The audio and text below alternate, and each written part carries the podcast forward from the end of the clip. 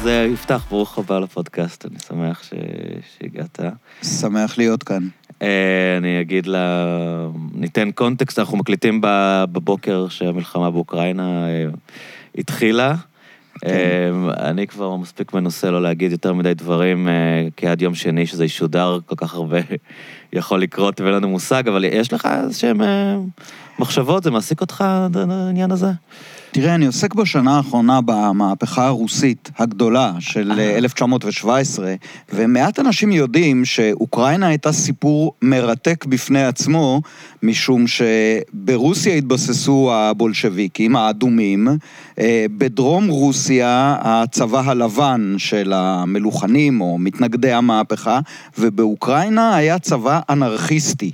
השחורים, ולמשך איזה רגע אחד, אה, היה, מלחמת האזרחים הייתה בין שלושה צבעים, האדומים, השחורים והלבנים. זאת אומרת, לאוקראינה יש סיפור מאוד מאוד ארוך של נבדלות מרוסיה, ואני לא אומר פה שום דבר על מי צודק בוויכוח האקטואלי, כי אני לא מבין בו שום דבר, אבל uh, כאשר פוטין אומר, אוקראינה תמיד הייתה חלק מרוסיה, מצד אחד הוא צודק לגמרי, הנסיך של קייב, ממנו התחילה רוסיה בעצם, מצד שני, אוקראינה אף פעם לא הייתה לגמרי חלק של רוסיה.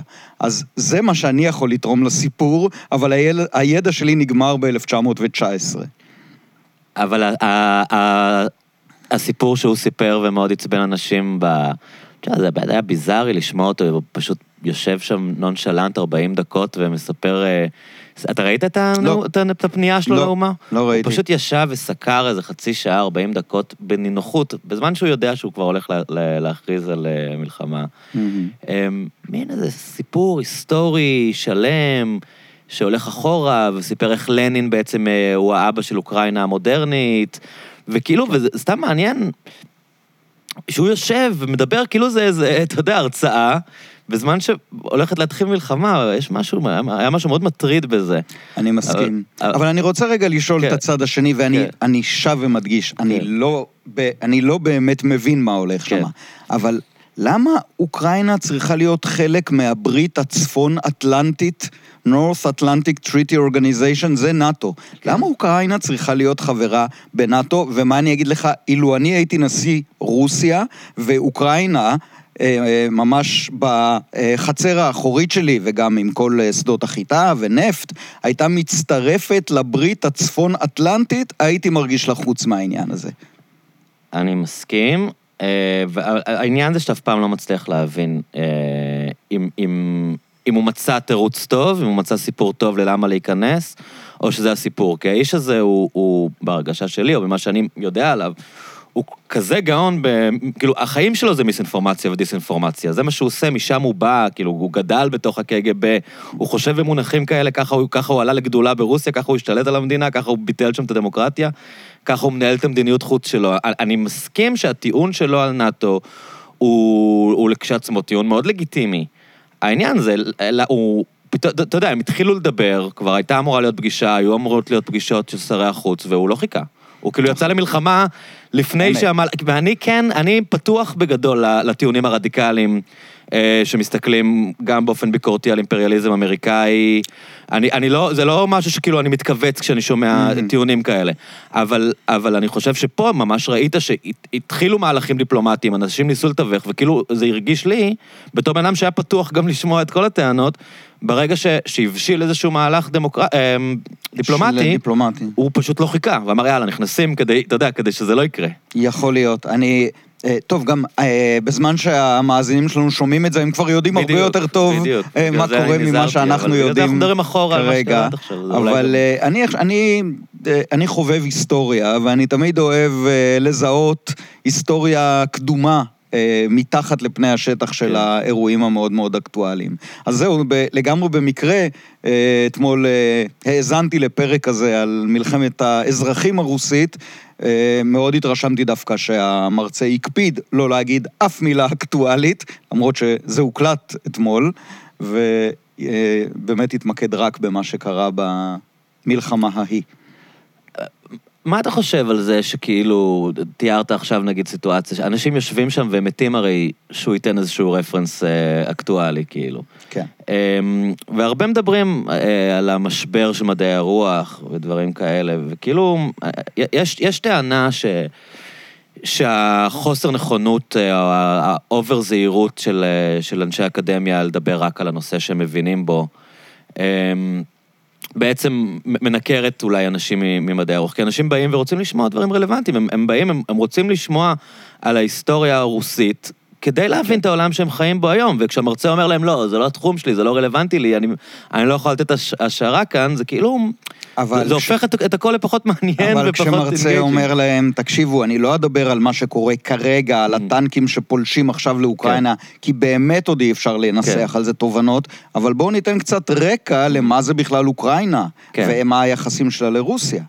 ומשבר מדעי הרוח, אני חושב שאתה צודק במאה אחוז. משבר מדעי הרוח, להבנתי, אה, במידה רבה מדעי הרוח עצמם אשמים בו. הם לא האשמים היחידים, אבל במידה רבה הם האשמים, משום שבמאה ה-20, או בחצי השני של המאה ה-20, נוצרה איזו התפצלות שמצד אחד אנחנו רואים אנשי מדעי הרוח שנורא נורא נורא חשוב להם להיות מדענים שמדייקים כחוט השערה לאיזה נקודה מאוד מאוד מאוד אה, אזוטרית ומיוחדת להם, והם לא מעניין אותם ההקשרים הרחבים, הם לא עוסקים בהקשרים הרחבים, וגם לא מעניין אותם ללמד סטודנטים. מה שמעניין אותם זה לשבת בספרייה. כשהם נכנסים לכיתה ללמד, זה המס עובד שלהם, זה מה שהם חייבים לעשות, כן. כי אין ברירה. זה הסוג הראשון. והסוג השני, שהוא כאילו ניגודו המשלים, זה תיאורטיקנים מהאגף, שאני אגיד רגע בהכללה גורפת, הפוסט-מודרני, שנורא נורא נורא חשוב להם להגיד משהו על המציאות האקטואלית. ועל יחסי הכוח, ועל אה, שוויון בין המינים, ועל אימפריאליזם אמריקאי, אבל הם עושים את זה במחיר של עומק אקדמי וזהירות ואחריות אקדמית, והופכים את העניין לאיזה קרקס או לאיזשהו שואו, ואז הסטודנטים מרגישים נהדר, הופכים אותם למהפכנים רדיקליים במחי משפט של המרצה או המרצה בקורס, אבל בעצם זה נשאר משהו נורא אה, לא מבושל, לא עמוק מספיק. ובין שתי האפשרויות האלה, העמקה שמנותקת לחלוטין משאלות חיים בוערות, זה איזה ביטוי של רוזה לוקסמבורג, כן? אז העמקה שאין לה שום נגיעה אל שאלות החיים הבוערות מצד אחד, ומצד שני עיסוק אובססיבי בלהבות אה, בלי לבדוק את חומר הדלק שלהן, זה, זה הפספוס הגדול של מדעי הרוח. כן, ובוואקום הזה, דיברתי על זה כאן כמה פעמים, נכנסים כאילו... הם... מין דור חדש של אינטלקטואלים, אה, אתה יודע, ציבוריים, משקירים פאבליק אינטלקטואלס, שהם כאילו, הם אלה שמוכנים אה, למלא את החלל הזה שאתה מדבר עליו. אני חושב שביחד כן. עם גוויעת האוניברסיטה, או לפחות גוויעת מדעי הרוח, אנחנו רואים ממש רנסאנס של עיסוק ב, ב, במדעי הרוח, עיסוק בדעת בכל העולם. טוב, אנחנו יושבים פה עכשיו בתוך כן. הקלטה של פודקאסט, כן. אבל עולם הפודקאסטים, ההרצאות המשודרות, כל התחום הזה, החזרה של ימי הרדיו, שאתה יכול לשים אוזניות. לנקות את האסלות בבית, ואגב כך ללמוד על רומא העתיקה, בעיניי זה דבר ממש ממש נפלא. אני רק מודאג כי זה לא יחזיק בלי הגיבוי של המחקר האקדמי. זה נורא נורא חשוב, האנשים האלה שבאמת לוקחים על עצמם את המשימה לתווך בין המחקר האקדמי ובין הציבור הרחב, ועושים עבודה אה, נהדרת, אני ממש מכור לכמה פודקסטרים כאלה, אבל צריך גם שיהיה מה לתווך, וככל שהמחלקות למדעי הרוח הולכות ונעלמות, הולכות ונסגרות, אז יכול להיות שהרנסאנס הזה לא יחזיק כן, מעמד. כן, כי, כי להיות פודקסטר שעובר על הספרים, זה כאילו זה... אבל צריך לכתוב את הספרים האלה. כן, האמת שבאמת היה לי אמ, אנלוגיה אה, קרובה לזה, דיברתי עם אמ, בחורה שנקראת איילה פנייבסקי, שחוקרת אה, תקשורת mm-hmm. פוליט, פוליטית, ו... והיא דיברה על זה בהקשר באמת של יותר, אה, של אקטואליה. שיש לך הרבה מאוד אה, פודקסטרים אה, בעולם גם, שיש להם טייקים מאוד טובים וניתוחים מאוד טובים, אבל זה לא יכול להחליף עיתונות במובן של תחקירים, של להיות בשטח, של נגישות למידע. כלומר, זה נשאר ברמה של, אוקיי, הנה החומרים, אנחנו יודעים לנתח אותם ולהגיד לכם מה נכון, מה לא נכון ואיך להסתכל עליהם, כן. אבל בסוף כאילו מישהו צריך להביא את החומר, או מישהו צריך לעשות את המחקרים. כן, אז זה, זה, זו אנלוגיה מוצלחת. אה, אני לוקח את זה באמת יותר לכיוון של... נניח, המחקר הארכיאולוגי על התקופה הנאוליתית, אז בא מרצה בפודקאסט או בהרצאה המשודרת ועושה פופולריזציה של זה בצורה מעולה וטובה, אבל הוא קרא מחקרים אקדמיים ואני צריך בתור מאזין להיות מסוגל לסמוך עליו שהוא באמת יודע על מה הוא מדבר. וזה משהו שמטריד אותך, שזה כאילו פרוץ, ש, שאנשים שהם, נגיד, לא היסטוריונים מקצועיים, אה, היסטוריונים חובבים, מעביר, אה, אתה יודע, עושים פודקאסטים כאלה? זה, זה משהו שהוא בעייתי לדעתך, או שזה... האמת שיש לי פה איזו התנגשות פנימית, כי כן. יש בי איזה פוזה פיינשמקרית כזאת שאומרת, מה זה הקשקשן הזה, מה, מה פתאום הוא בא ומדבר, וכשאני אה, שומע אנשים שמדברים על פילוסופיה, וכאילו, לי יש דוקטורט בפילוסופיה, ואני יודע שהם אמרו איזה משהו אה, לא, לא מדויק. מדויק כן. אוקיי? זה בדרך כלל לא אבל, לא מדויק, זה מה כן, שמעצבן מי שיודע. אבל אז אני אומר לעצמי, אבל המאזינים שמעו משהו על דקארט, לא משהו מדויק, אבל הם שמעו משהו. על דקארט. ולפעמים אה, עיניי נפקחות כשאני חווה את החוויה ההפוכה.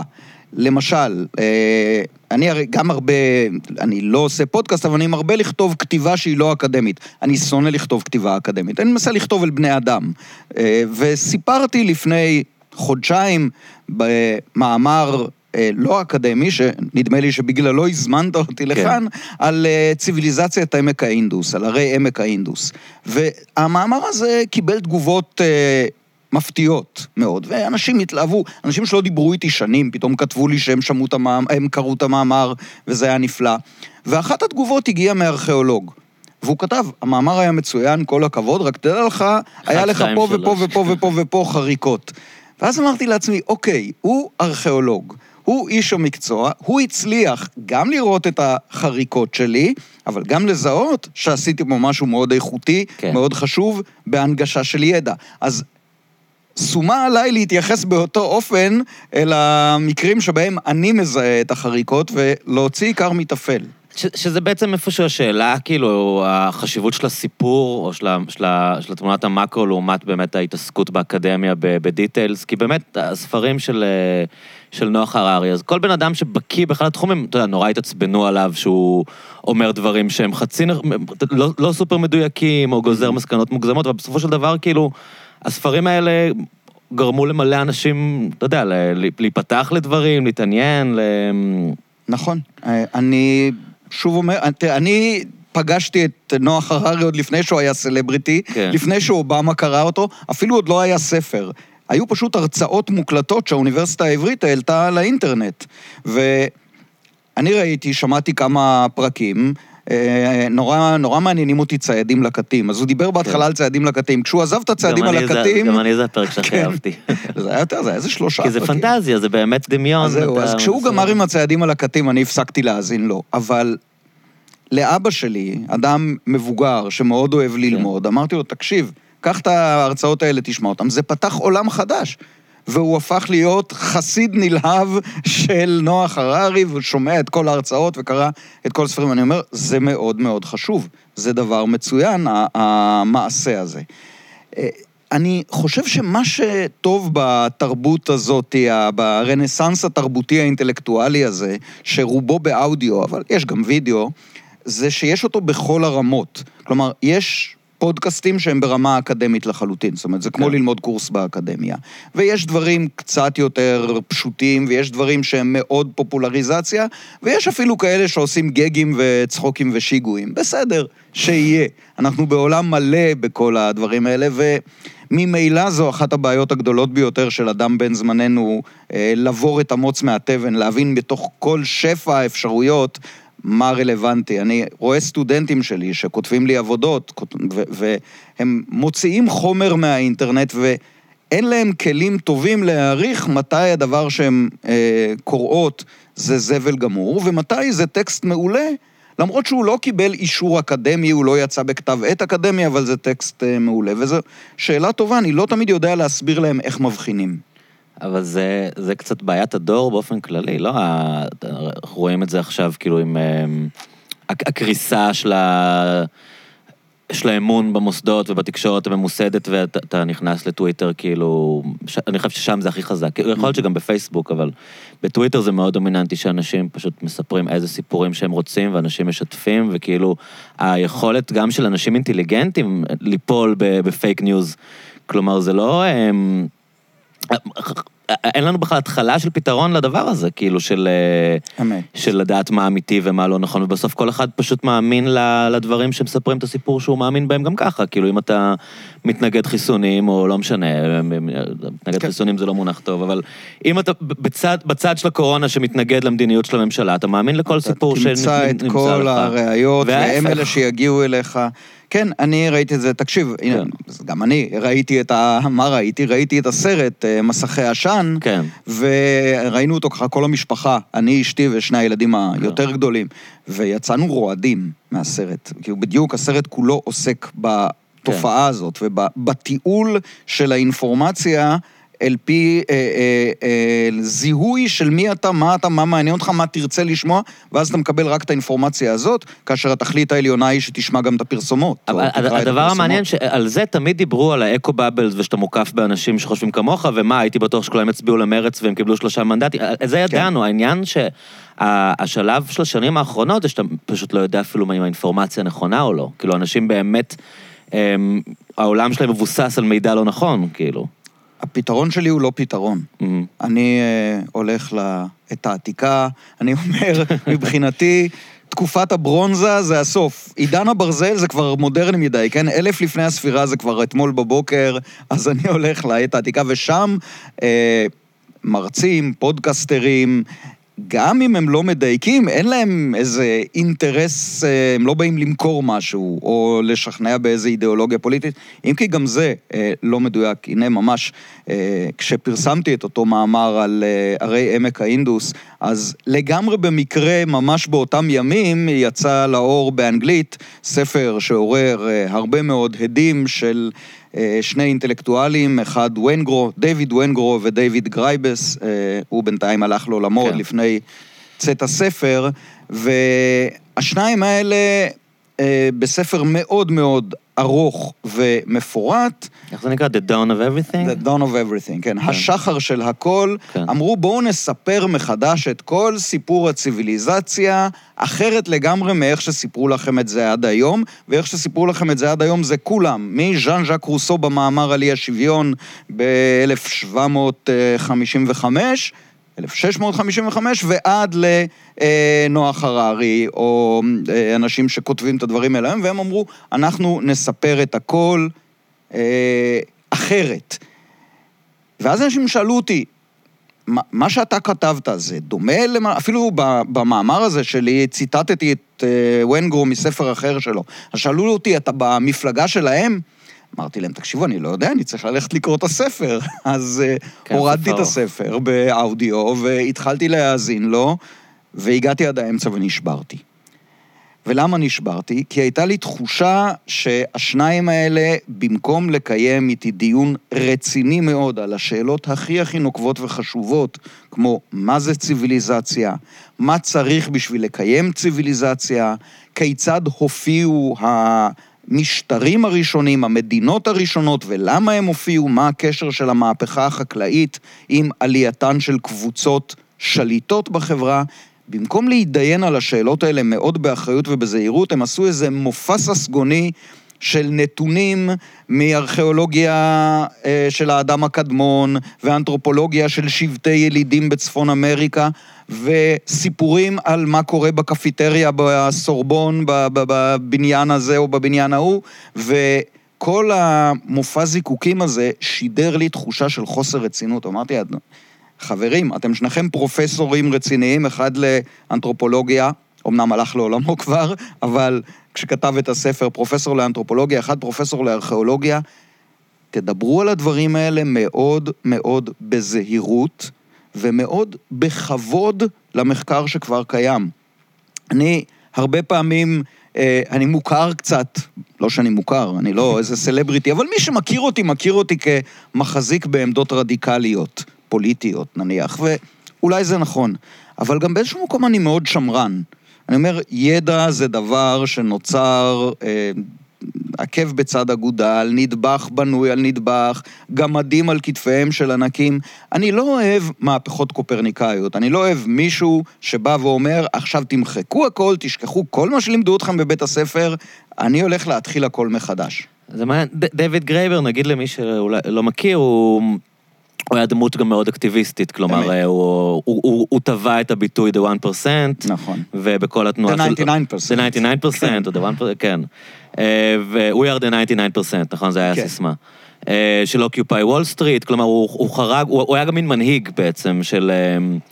של תנועה, תנועת מחאה, תנועה אולי עם איזה שהם אלמנטים רדיקליים, ו, והספר הזה, שהרבה מדברים עליו, אני רק קראתי עליו הרבה, אבל עוד לא, לא קראתי את הספר עצמו, זה בעצם, הסאבטקסט זה להגיד ש, שאיך שמתואר את ה... איך שמתואר את ההיסטוריה האנושית, יש שם בעצם הרבה אידיאולוגיה.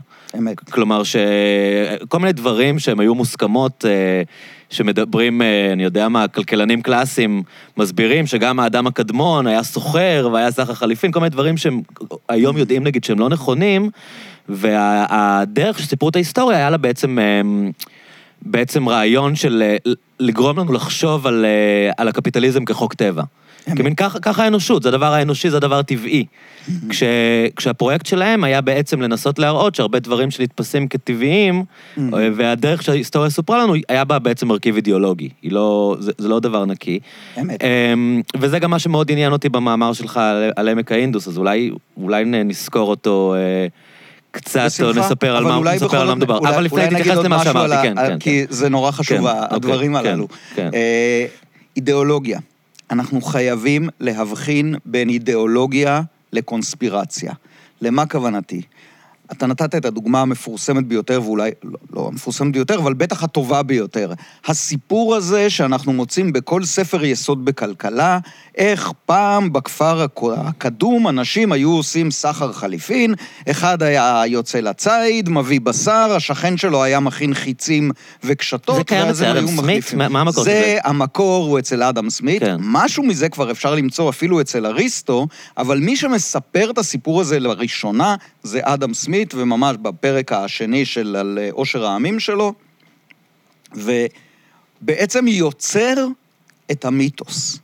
עכשיו, המיתוס הזה ממשיך להתגלגל אצל אה, כלכלנים עד עצם היום הזה. אני, זה סקרן אותי, הלכתי לבדוק, פתחתי חוברות לימוד בכלכלה של בתי הספר, לחטיבות הביניים, עדיין יש את הסיפור על כפר החלפנים הזה שהמציא אדם סמית.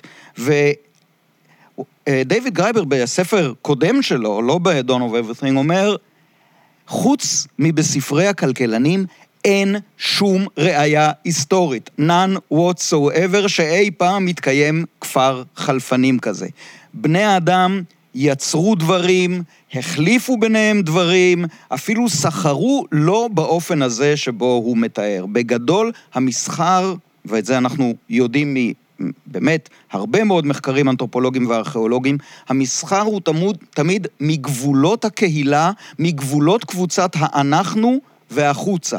בתוך הקבוצה שאתה קורא לה אנחנו, לא סוחרים. לפעמים זה כלכלת מתנות, לפעמים זה כלכלה שיתופית, לפעמים מביאים את כל התוצרת ונשות הקהילה בערב מחליטות מי מקבל מה. יש כל מיני שיטות. אגב, לא את כולן היינו אוהבים, גם פרעה מלך מצרים לא סחר עם העבדים שלו. אז אני לא אומר שכל השיטות היו דווקא נאורות מאוד, אבל השיטה של מסחר... לא היה שוק חופשי, לא כמו שוק, שמנסים לזה. לא היה כן. שוק. השוק הוא תופעה הרבה יותר מאוחרת ממה שנדמה לנו, וממה שמספרים לנו כל הכלכלנים מאז אדם סמית. עכשיו, מה חשוב להדגיש פה? אדם סמית הוא לא קונספירטור. הוא לא אומר, בוא נמציא סיפור, איך אמרת? כדי לשכנע את האנשים שקפיטליזם זה סבבה. הוא עוד לא יודע שהמשימה שלו היא לשכנע את האנשים שקפיטליזם זה סבבה בשנת 1776, כשהוא מפרסם את הספר שלו. הוא באמת חושב שהוא גילה תגלית מדהימה על איך בני האדם פועלים. והתגלית הזאת, הספר שלו הוא ספר מפעים בעיניי, עם כל כמה שהוא מופרך מיסודו, הוא מפעים. מתי מתחילה הבעיה? כאשר אנחנו בעקבות ההישג המונומנטלי הזה של אדם סמית מתחילים לחקור, ומתפתחת אנתרופולוגיה, ואנשים מתחילים לבדוק וללמוד, ו... ו, ו... הולכים לחברות ילידיות, לראות מה קורה. הולכים לחברות ילידיות, כן. אחד אה, אמריקאי בשם מורגן מתחיל בתור אה, עורך דין של חברת הרכבות, כל הסרטים האלה של המערבונים, שחברת הרכבות נלחמת כן. באינדיאנים, אז הוא העורך דין של הרעים. של חברת כן, רכבות. אלה שבאים נורא- לנשל את האינדיאנים. כן, אבל נורא מעניין אותו האינדיאנים. אז הוא נהיה אנתרופולוג של האינדיאנים, מתחיל לחקור את האינדיאנים, ומתחיל לספר לנו איך החברות הילידיות האלה קיימות ו- ומתקיימות. ואז מצטרפת גם העדות הארכיאולוגית, כי דברים כמו מסחר וחליפין ומטבע, שווקים, יש להם שרידים ארכיאולוגיים, או אין להם.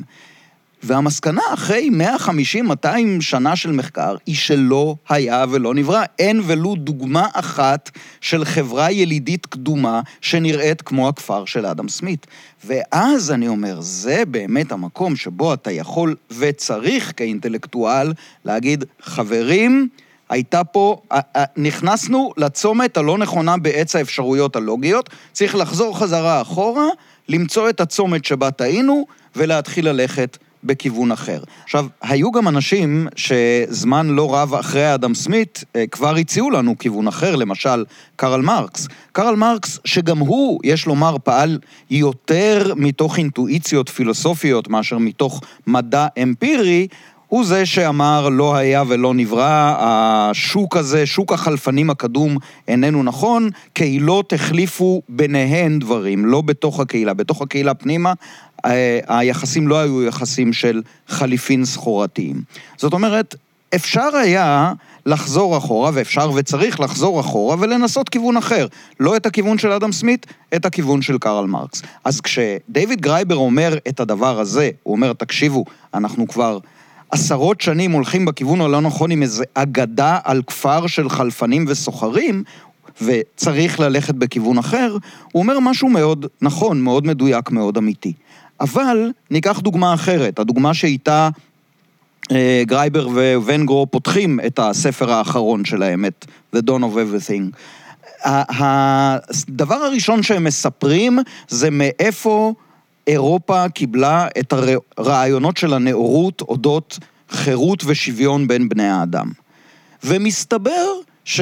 לדבריהם, שהיה איזה צ'יף אינדיאני בצפון אמריקה, ששוחח עם איזה הרפתקן צרפתי שהסתובב שם עם הנזירים הישועיים, והצ'יף האינדיאני הזה היה גם פילוסוף אה, בעל תיאוריה פילוסופית אה, מאוד מורכבת אודות יחסי החירות, השוויון, האחווה, והוא הרצה את משנתו לאותו הרפתקן צרפתי, וההרפתקן הצרפתי הזה הפך את זה לטקסט בצרפתית, וזה הפך לרב מכר באירופה, וכולם קראו את זה, בין השאר גם כנראה ז'אן ז'אק רוסו, שהושפע מהטקסטים האלה ואז כתב את האמנה החברתית או את המאמר על אי השוויון ו- וכן הלאה, והנה כך גילתה אירופה את ערכי החירות והשוויון. עכשיו, אני קורא את זה, או יותר נכון שומע את זה, כי זה היה באודיו, ואני אומר לעצמי, טוב, יפתח, אתה לא יודע את כל הדברים בעולם. יש דברים שאתה לא יודע, אבל בכל זאת, עשיתי דוקטורט בפילוסופיה פוליטית. כתבתי ספר על הפילוסופיה של ז'אן ז'אק רוסו. אני מלמד ולומד וקורא על הנאורות הקלאסית, על ערכי המהפכה הצרפתית, השוויון, החירות, האחווה, כבר 30 שנה. ואף פעם לא שמעתי עד היום על האינדיאני הזה ולא על הצרפתי הזה, אבל כן שמעתי על כל מיני אנשים אחרים שיכלו ללמד את הציוויליזציה המערבית רעיונות של חירות ושוויון. שמעתי על משה רבנו, שמעתי על ישו, שמעתי על מרטין לותר, שמעתי על uh, uh, המדינה האידיאלית של אפלטון, רעיונות אצל אריסטו. באים שני האינטלקטואלים הבאמת מאוד מכובדים האלה, ונגרו וגרייבר, ואומרים, כל הנאורות מוצאה בצ'יף אינדיאני, שבסך הכל סיפר לאיזה הרפתקן צרפתי את מה שכל ילד אינדיאני מבין, שכל בני האדם נבראו שווים וחופשיים. ואז התחושה היא, חברים, זה ממש לא רציני. כן, הם אובססיביים בשנאת המערב שלהם, כאילו, באיזשהו אה, מקום? לא הייתי, אובססיביים זה לא, צעד אחד לא, מוגזם, אבל הם ממש רואים דרך הפריזמה של המערב כן. רקוב, ואנחנו... כן, המערב רקוב, המערב שתלטני, המערב דכאני. יש בו משהו אינהרנטי שהוא משתלט וכובש, ו...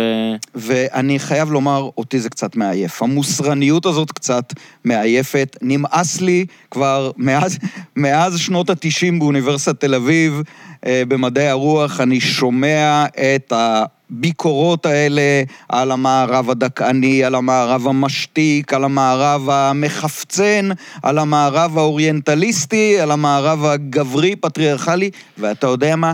כל הדברים האלה, יש בהם הרבה יותר מגרעין של אמת. יש בהם אמת גדולה.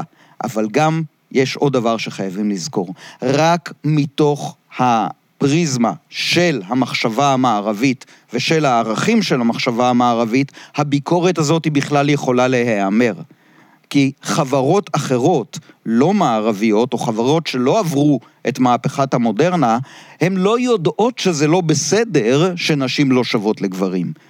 אצלנו נשים לא שוות לגברים ואנחנו יודעים שזה לא בסדר, וחשוב מאוד שנתקן את העוול הזה. אבל תיקון העוול הזה זה השלמת הפרויקט של המודרנה. והעמדה המוסרנית, המטיפה, המוכיחה הזאת, שמסבירה שהמערב מקולקל מן היסוד, ובואו נחזור לאיזושהי ילידיות קדומה ופשוטה, זה פשוט מדי, זה קל מדי, זה לא אמיתי, ודינו להישאר כן. באקדמיה או בבתי הקפה. זה מה שמעניין, שבאמת אה, יש את התפיסה הזאת, אה, שבאמת אולי קשורה לרוסו, ש... שחושבים על חברות אה, ילידיות כמין חברות אוטופיות, כן. אבל אה, אתה יודע, אני קצת, שהתעניינתי קצת באינדיאנים אמריקאים, אתה יודע, היה שם מלא אלימות, זה לא שהם כולם חיו כמו באיזה גן עדן אבוד, ורצחו אחד את השני, השבטים, קרקפו אחד את השני, היה שם כאילו קניבליזם, או לא משנה, כן. קרבות של ילדים במרכז אמריקה. הזכרנו כלומר- כבר את אה, ג'רד דיימונד בשיחה היום, כי אולי זה הזמן אוקיי. להזכיר אותו. כן. אה, ג'רד דיימונד, אה, אנתרופולוג, הוא הגרסה הקצת יותר אקדמית, נניח, של יובל נוח הררי, Mhm. והוא שנים מנתח ולומד חברות ילידיות. אה, זה התחיל בניו גינאה, הוא הגיע לניו גינאה, אם אני זוכר נכון, כדי לחקור ציפורים. וניו בניו גינאה הם קניבלים, נכון? כאילו היה קניבליזם ממש. אני לא נכון? זוכר שהוא מדבר על קניבליזם. כן. אני לא זוכר שהוא מדבר על קניבליזם, אבל צריך לומר, מצד אחד, הוא התאהב בחברות האלה.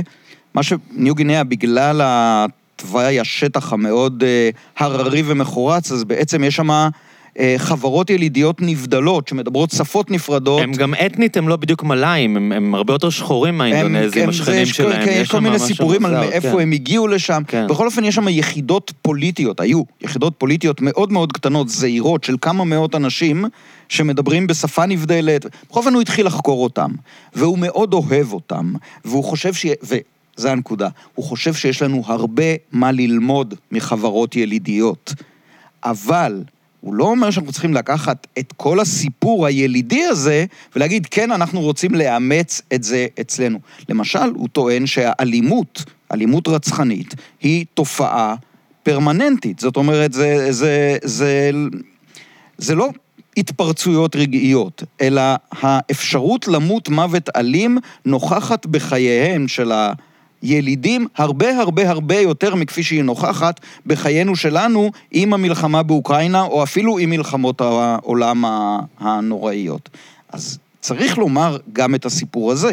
צריך לספר גם את הסיפור הזה, בעיקר צריך לספר סיפור מורכב.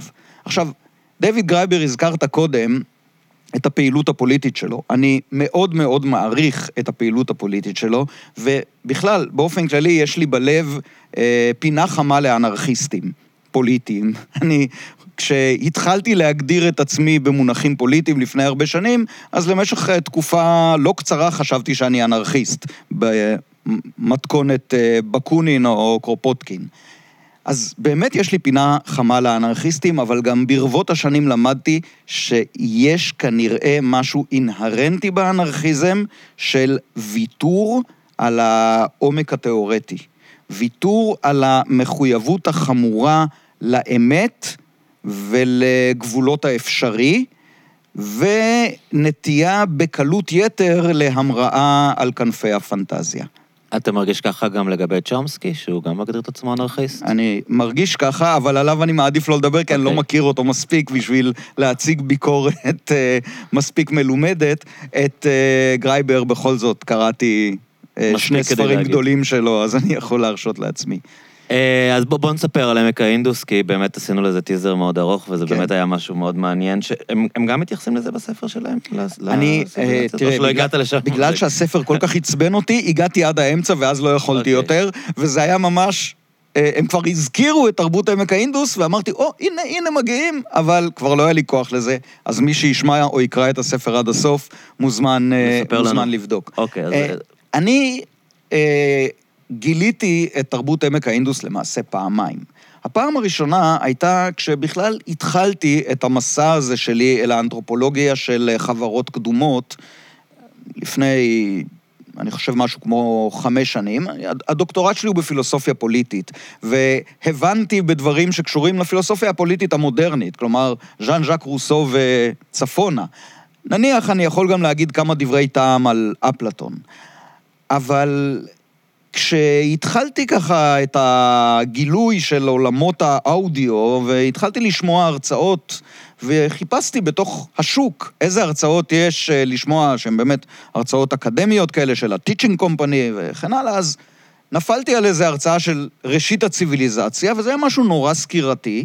הוא פשוט עבר ותיאר התחלות שונות של הציוויליזציה במקומות שונים בעולם, ואז הוא הגיע לעמק האינדוס והוא הקדיש לה פרק אחד של, אני חושב, 40 דקות, וסיפר על התרבות הזאת, ואני זוכר שזה הדהים אותי, ו... כתבתי נגיד איפה זה עמק האינדוס, אנחנו לוקחים עמק כמובן מאליו שכולם יודעים הכל, אוקיי, כן. אז אה, בסדר. כן. עמק האינדוס, נהר האינדוס זורם אה, בקצה המערבי של הודו ההיסטורית. היום זה בעצם כמעט כל הנהר הוא בשטחה של פקיסטן. מי שזוכר היסטוריה מודרנית, אז הודו ההיסטורית חולקה לשניים, פקיסטן והודו, וכך עמק האינדוס, שהשם שלו שנתן הוא השם השם של שלו, המדינה, אינדיה, כן, כן. אבל זה הרבה הרבה קודם, כבר אלכסנדר הגדול חצה את האינדוס אה, כשנכנס להודו, והיום אה, הוא זורם בשטחה של פקיסטן, וזה גם אה, מן הסתם יוצר בעיה מסוימת למשלחות ארכיאולוגיות, בהינתן המשטר ש, שקיים כרגע בפקיסטן, אבל על זה נדבר עוד מעט. מכל מקום, הסתבר לי באותה הרצאה שבתקופת הברונזה בעמק האינדוס היה משהו נורא נורא מעניין. היו שם ערים גדולות, אה, מוקפות חומה, חברה משוכללת עם אה, חקלאות, עם אה, מבני אה, ציבור, ואין לנו שום עדות לקיומה של שכבה שלטת, לריבוד מעמדי, מה שנקרא, לשכבת שליטים, ושום עדויות לצבא או למלחמה. וזהו, ואז המרצה עבר לדבר על מקום אחר בעולם, ואני עברתי איתו, אני זוכר שכתבתי איזה משהו אפילו, איזה רשימת פייסבוק כזאת, או ב- ב- באתר שלי, על כמה זה מעניין ומרתק, ועברתי הלאה. עברתי הלאה, ובמשך אה, חמש שנים למדתי המון על תרבויות קדומות, על אה, כל המקומות שבהם הופיעה ציוויליזציה, בדרום אמריקה, בסהר הפורה, בעמק הנילוס, בשני הנהרות הגדולים ב- בסין. ואז אחרי חמש שנים, שוב חצי במקרה, מתוך האזנה לאיזה מישהו, תרבות עמק האינדוס חזרה שוב לפוקוס שלי, ועכשיו כבר היה לי הרבה הרבה יותר ידע כדי להעריך עד כמה החידה הזאת שהתרבות הזאת מציבה בפנינו היא מרתקת. וזה מה שכתבתי באותו מאמר שיצא לאור לפני חודשיים באינטרנט, באתר של פיגומים, כתב עת סוציאליסטי אינטרנטי, ועורר את אותם הדים ואת אותן תגובות, וגם הביא אותי אה, לפה. אז מה היה לנו שם בעמק האינדוס? אז קודם כל זה לא רק עמק האינדוס, מצאו אתרים ארכיאולוגיים, מצאו בערך אלף אתרים ארכיאולוגיים שפרוסים על שטח עצום ב, סביב עמק האינדוס, אבל גם עד מזרח אפגניסטן ודרומה אל תוך אה, הודו. הייתה שם ציוויליזציה שהיא בת זמנן של שתי התרבויות המפורסמות ביותר, מצרים העתיקה ומסופוטמיה, אה, אור ואורוק, ואחר כך אור, ואחר כך, אה, עוד לפני זה, אכד. והתרבות בעמק האינדוס הייתה בת זמנן, של מסופוטמיה ומצרים, ולא פחות משוכללת ממסופוטמיה ומצרים. כלומר, היו להם ערים גדולות, וכשאנחנו מדברים על העידן הקדום, עיר גדולה זה כמה עשרות אלפים. הייתה להם חקלאות מסודרת, הם גידלו דגנים, גידלו תמרים, סומסום ועוד כל מיני דברים. הם היו אלופי עולם בניהול מים. הם אה, חיו על גדת נהר, ולכן הייתה להם בעיה של הצפות. הנהרות הגדולים, זה לא במקרה שהתרבויות תמיד הופיעו, התרבויות הראשונות, על גדות נהר. כי שם האדמה החקלאית הכי הכי עשירה, כי ההצפות של הנהר מטייבות את הקרקע. מצד שני, ההצפות הן בעיה אם המים חודרים לך לתוך העיר. אז הם למדו לבנות את הבתים שלהם על רמפות מוגבהות, למדו לבנות רחובות מסודרים כאלה, שתי וערב, ישרים מאוד, ויצרו מערכת ניקוז שפכים עירונית הראשונה בהיסטוריה האנושית. היה להם ביוב מסודר שזרם מהבתים לצידי, ה... בצד הרחובות, בתוך תעלות מקורות, ואנחנו מדברים על תקופת הברונזה, אנחנו מדברים על 2,500 לפני הספירה, אוקיי? זה הרבה לפני... כל, כל מי שעוסק בתרבות הזאת מזכיר שבאופן פרדוקסלי ומאוד מאוד עצוב, הסניטציה שנהוגה היום באותם אזורים עצמם של פקיסטן, היא הרבה יותר גרועה מרמת הסניטציה שהם הגיעו אליה, הבנאים הקדמונים האלה של הערים בעמק האינדוס. מה זה אומר? זה אומר שהייתה להם יכולת תכנון ציבורי ובנייה ציבורית. כלומר, כדי להפיק כאלה דברים, לבנות מכלי הגירה למי ההצפה ויתר הפרויקטים שהם עשו, צריך להיות מסוגל לארגן כוח אדם בהיקף נרחב. יותר מזה, או בנוסף לזה, הם היו סוחרים מעולים. איך אנחנו יודעים שהם היו סוחרים מעולים? כי מצאנו חפצים שיוצרו בעמק האינדוס, והיום הארכיאולוגיה יש לה טכנולוגיה יכולה לקחת איזה חרוז ולהכניס אותו למעבדה שמנתחת אותו כימית, ואומרת לך בדיוק לא רק מאיזה חומר הוא עשוי, אלא בדיוק מאיזה מכרה ספציפי הגיע חומר הגלם של החרוז הזה. אז מצאנו חרוזים שלהם במסופוטמיה, בעיראק. ובמקומות אחרים במזרח התיכון, הרחק הרחק מערבה. נדמה לי שגם בכמה מאיי הים התיכון מצאו אה, סחורות של עמק האינדוס, זה כמובן לא אומר שסוחר אחד יצא כן. משם כן. ועשה את כל הדרך. באופן כללי, מסחר בעולם העתיק, הייתה לו, אה, היו סיירות, אה, שיירות ארוכות טווח, של סוחרים שהולכים לדרך מאוד מאוד ארוכה, והיה גם מעבר מיד ליד אה, כן. של שרשרות קצרות כאלה. כזה. אז אנחנו לא, כמו מרוץ שליחים. אז אנחנו לא יכולים לה, להגיד בוודאות עד איפה הגיעו הסוחרים האינדים האלה, אבל אנחנו כן יכולים להגיד עד איפה הגיעו קווי המסחר שלהם, ושהם פיתחו מערכת מאוד מאוד מדויקת למשקולות ומידות.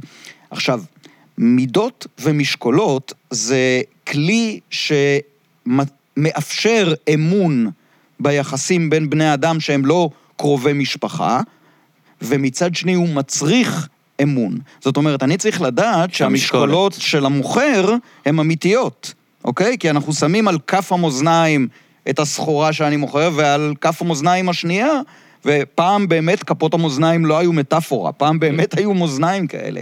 אז בדרך כלל, במקום שבו יש משקולות מאוד סטנדרטיות, אנחנו מניחים שיש מלך. שליט, mm. שהוא ערב לתוקף של המשקולות. אגב, עד עצם היום הזה, זה גם דוגמה שאני מזכיר במאמר שלי, כשאני נכנס לתחנת דלק ואני ממלא דלק, מאיפה אני יודע שהמוכר לא גונב אותי?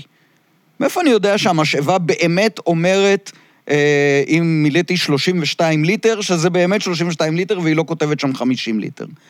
יש שם מדבקה ועל המדבקה כתוב מתי המשאבה נבדקה על ידי המפקח על המידות והמשקולות, שהוא פקיד של המדינה, של המלך. היום זה לא מלך, זה המדינה, ואני סומך על המדינה שהיא עשתה את הבדיקה.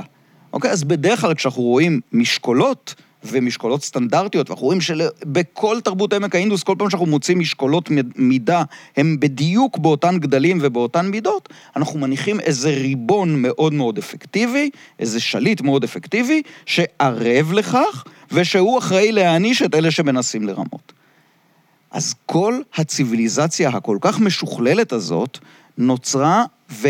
לא השאירה לנו, וכאן אני רוצה להיות מאוד זהיר, לא השאירה לנו שום עדות לשליטים, לארמונות, לריבוד מעמדי, לבתים, ש... בתי יוקרה, אחוזות יוקרה של עשירים ולעומתם סלאמס של עניים. מה שאנחנו ראינו בכל העולם הקדום, ובעצם בכל מקום שהתהוותה חברה עירונית, זה תמיד בא כאיזו עסקת חבילה, יחד עם ריבוד מעמדי, עשירים ועניים, יחד עם שכבה של שליטים, האיש הגדול, שתמיד באיזשהו שלב מתחילים לקרוא לו מלך, או באיזו מילה נרדפת למלך, שהוא אומר לאחרים מה לעשות, והוא פועל בעזרת או בשיתוף עם קבוצה קטנה של פקידים שלו, או אצילים, או שותפים שלו, לניצולם של ההמונים, ומתחת כמובן כל ההמונים.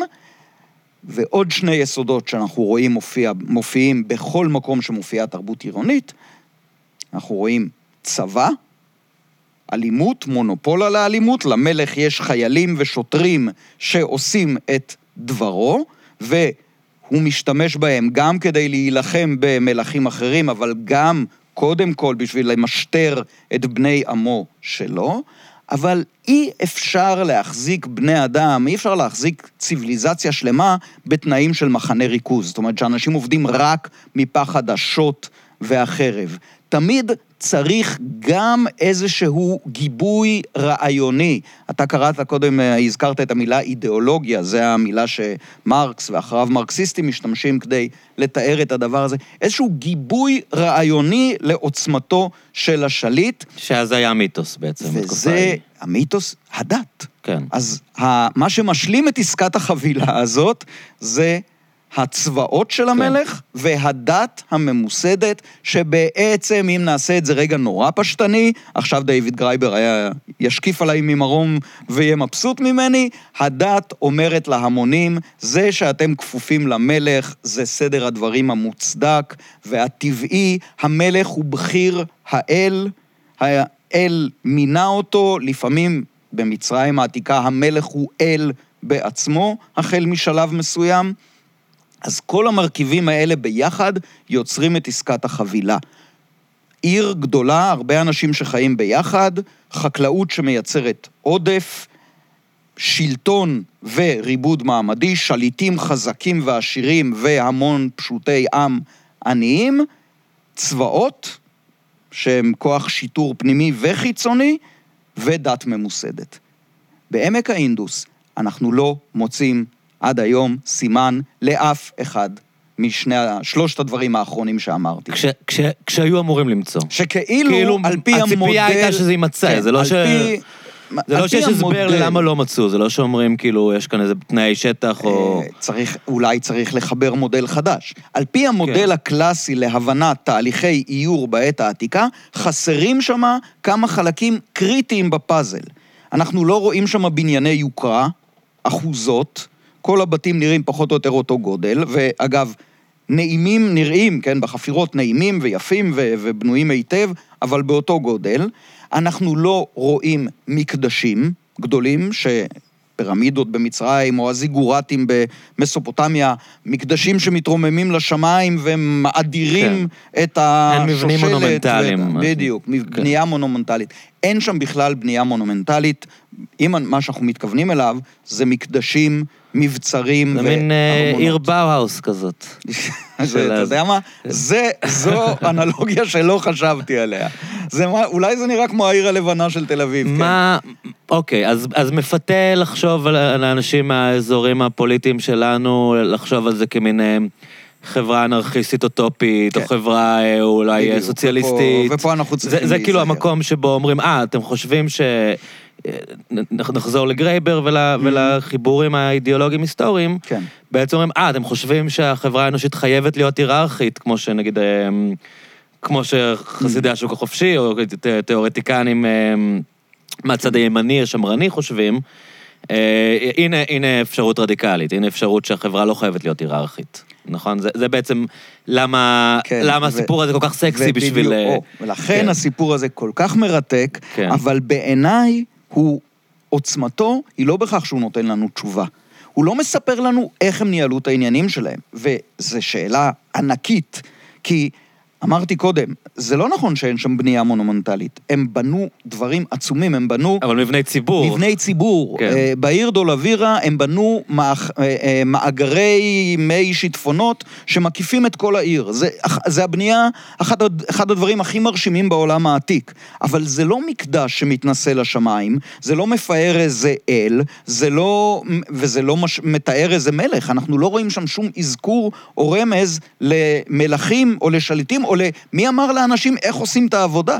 מי אמר לאנשים מה כל אחד אז, צריך אז לעשות? אם נכנסים ל- לאזורים המאוד ספקולטיביים, מה, מה האפשרויות? מה, איך, איך זה עבד, אה, או איך אנשים חושבים שזה יכול היה לעבוד, הדבר הזה, אם באמת לא היה שם... אז קודם כל ברור שאנחנו צריכים או לזנוח את המודל הקיים, או לפחות לעדכן או לתקן אותו, ואולי לייצר מודל חדש. עכשיו, אחד הדברים שנורא בולטים לעין זה עד כמה ארכיאולוגים מתקשים לעכל את הארכיאולוגים והאנתרופולוגים מתעקשים, מתקשים לעכל את הבעיה שהתרבות הזאת מציבה.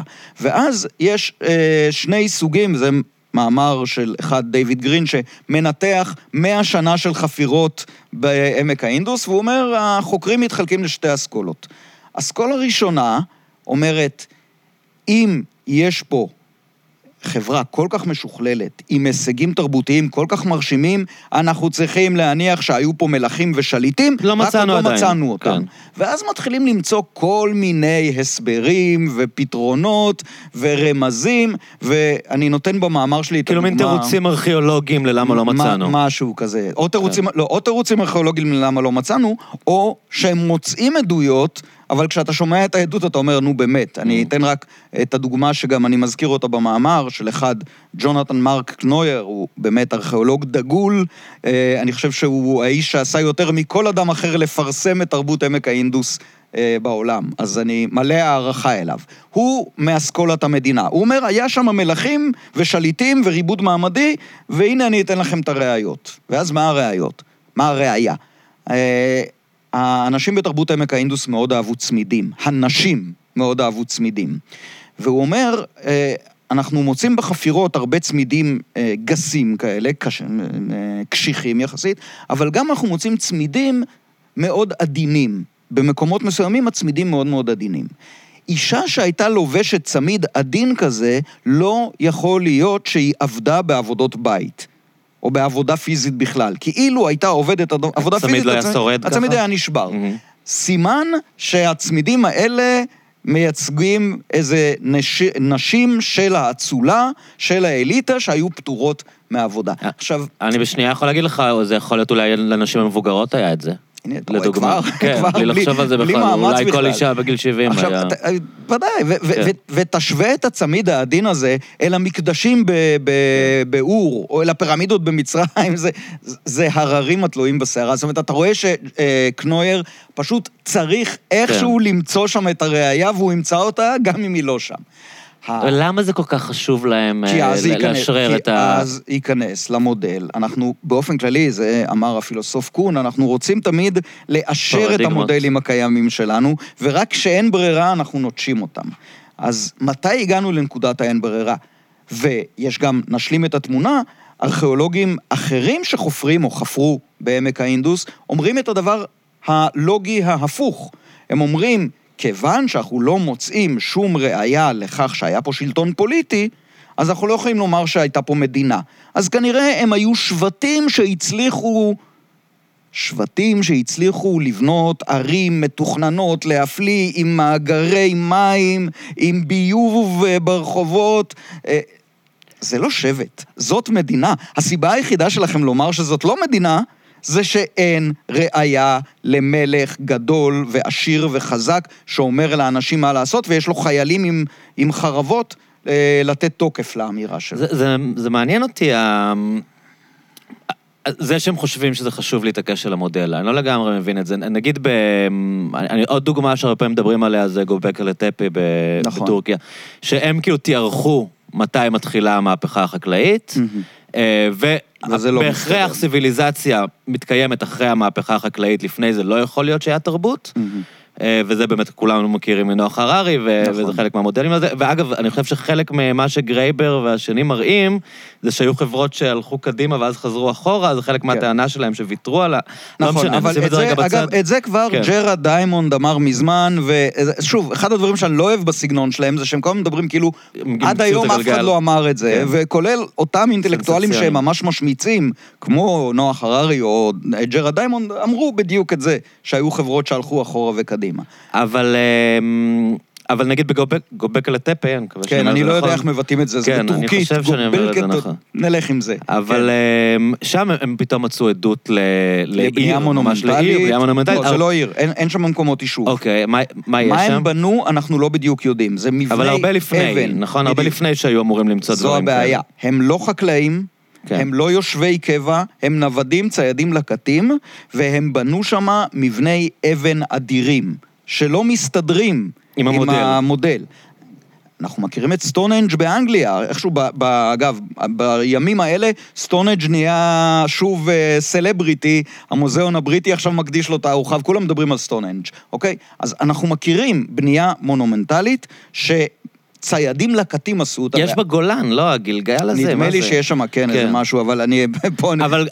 בטורקיה זה באמת משהו מטורף, זה כן, לא זה אבן. על אבן, זה לא, ממש כאילו, אתה רואה... ממש ממש מדהים. ואז אנחנו שואלים את עצמנו שתי שאלות. א', איך ריכזו את כוח האדם להפיק את הדבר הזה, ונתנו פקודות והוראות מי חוצב את האבנים, מי מוביל אותם, מי מעמיד אותם, וב', למה? מה הם עשו פה? מה זה היה בשבילם? זה מקדש? זה בטוח לא מקום יישוב, כי הם לא גרים, אין שם שרידים של בתים.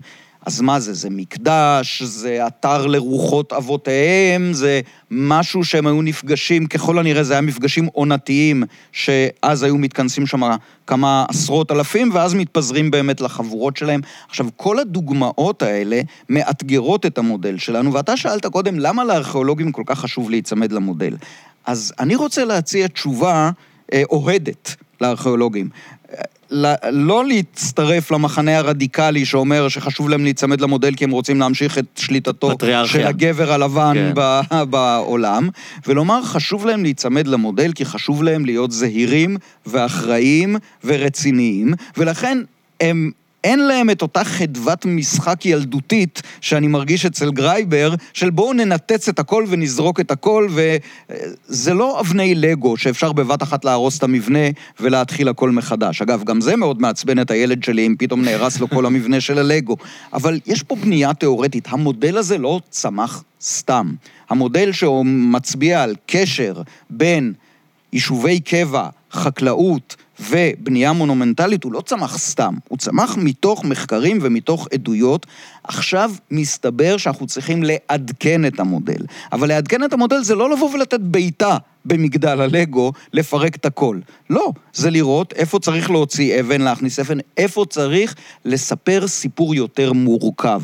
וזה בעיניי אחריותו של המדע, או של המחקר, או של העיון, להפוך את הסיפורים שלנו למורכבים. מודלים תמיד מפשטים, וזה טוב, צריך מודלים כדי לפשט, וזה צריכה להיות תנועה מתמדת בין לספר את המודל הפשטני, אני לא יודע אם אתה זוכר, כשהיינו ילדים לימדו אותנו פיזיקה עם המודל החלקיקי של החומר ומודל הזה, מודלים תמיד עושים פישוט של מציאות מורכבת.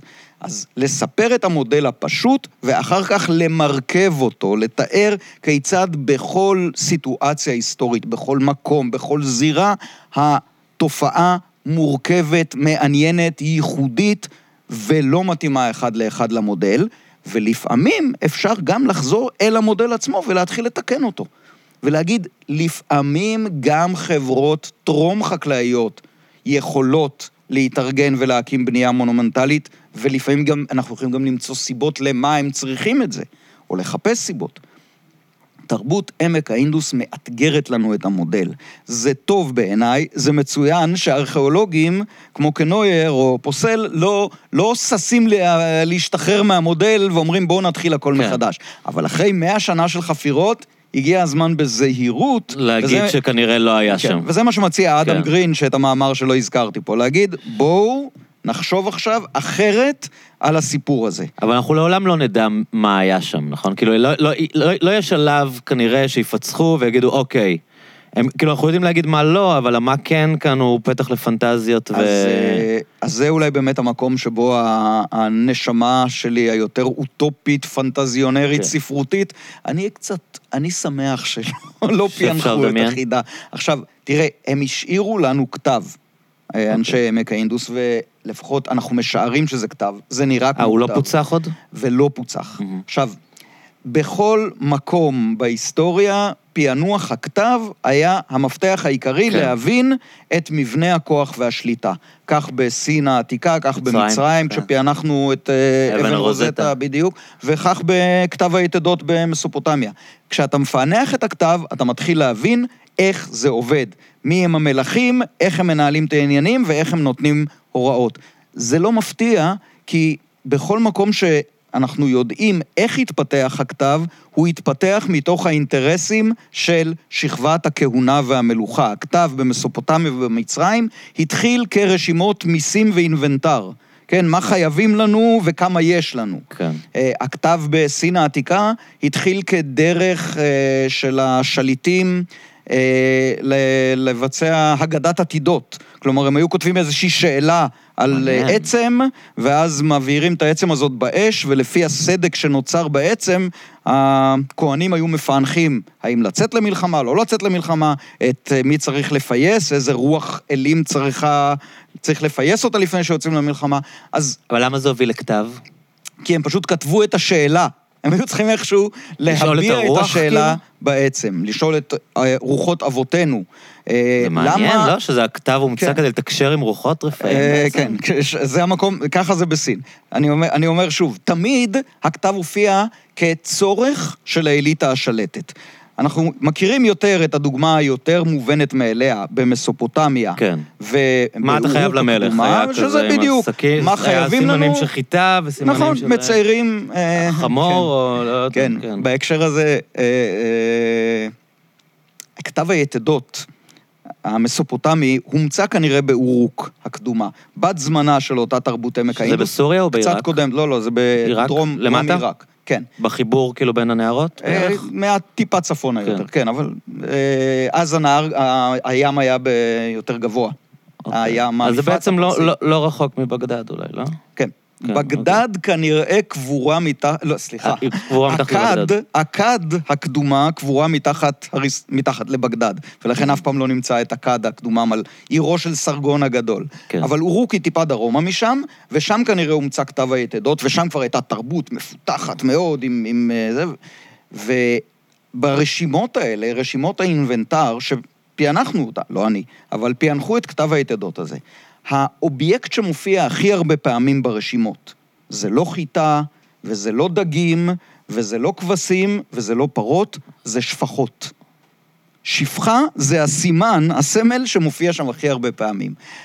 הנה אנחנו רואים את הקשר של כתב, לא רק עם אה, אינטרסים של אה, רישום האינבנטר, אלא גם עם שיעבוד, עם עולם שמבוסס על שיעבוד. אז אנשים פוסט-מודרניים היום באקדמיה יגידו לך שיש משהו אינהרנטי דכאני בכתב בגלל זה? כאילו, זה זה בערך ה... אני משוכנע שהם כן. יגידו משהו שכתב כזה. זה- זה מוסד ושוב, דכאני. כמו כל הטענות הפוסט-מודרניות, יש בזה משהו. Mm-hmm. היכולת שלנו לכמת, כן, בכף ותף, כן. לכמת דברים, לנסח אותם, לשמור אותם למשמרת, זה הדרך למשל ליצור בעלי חוב.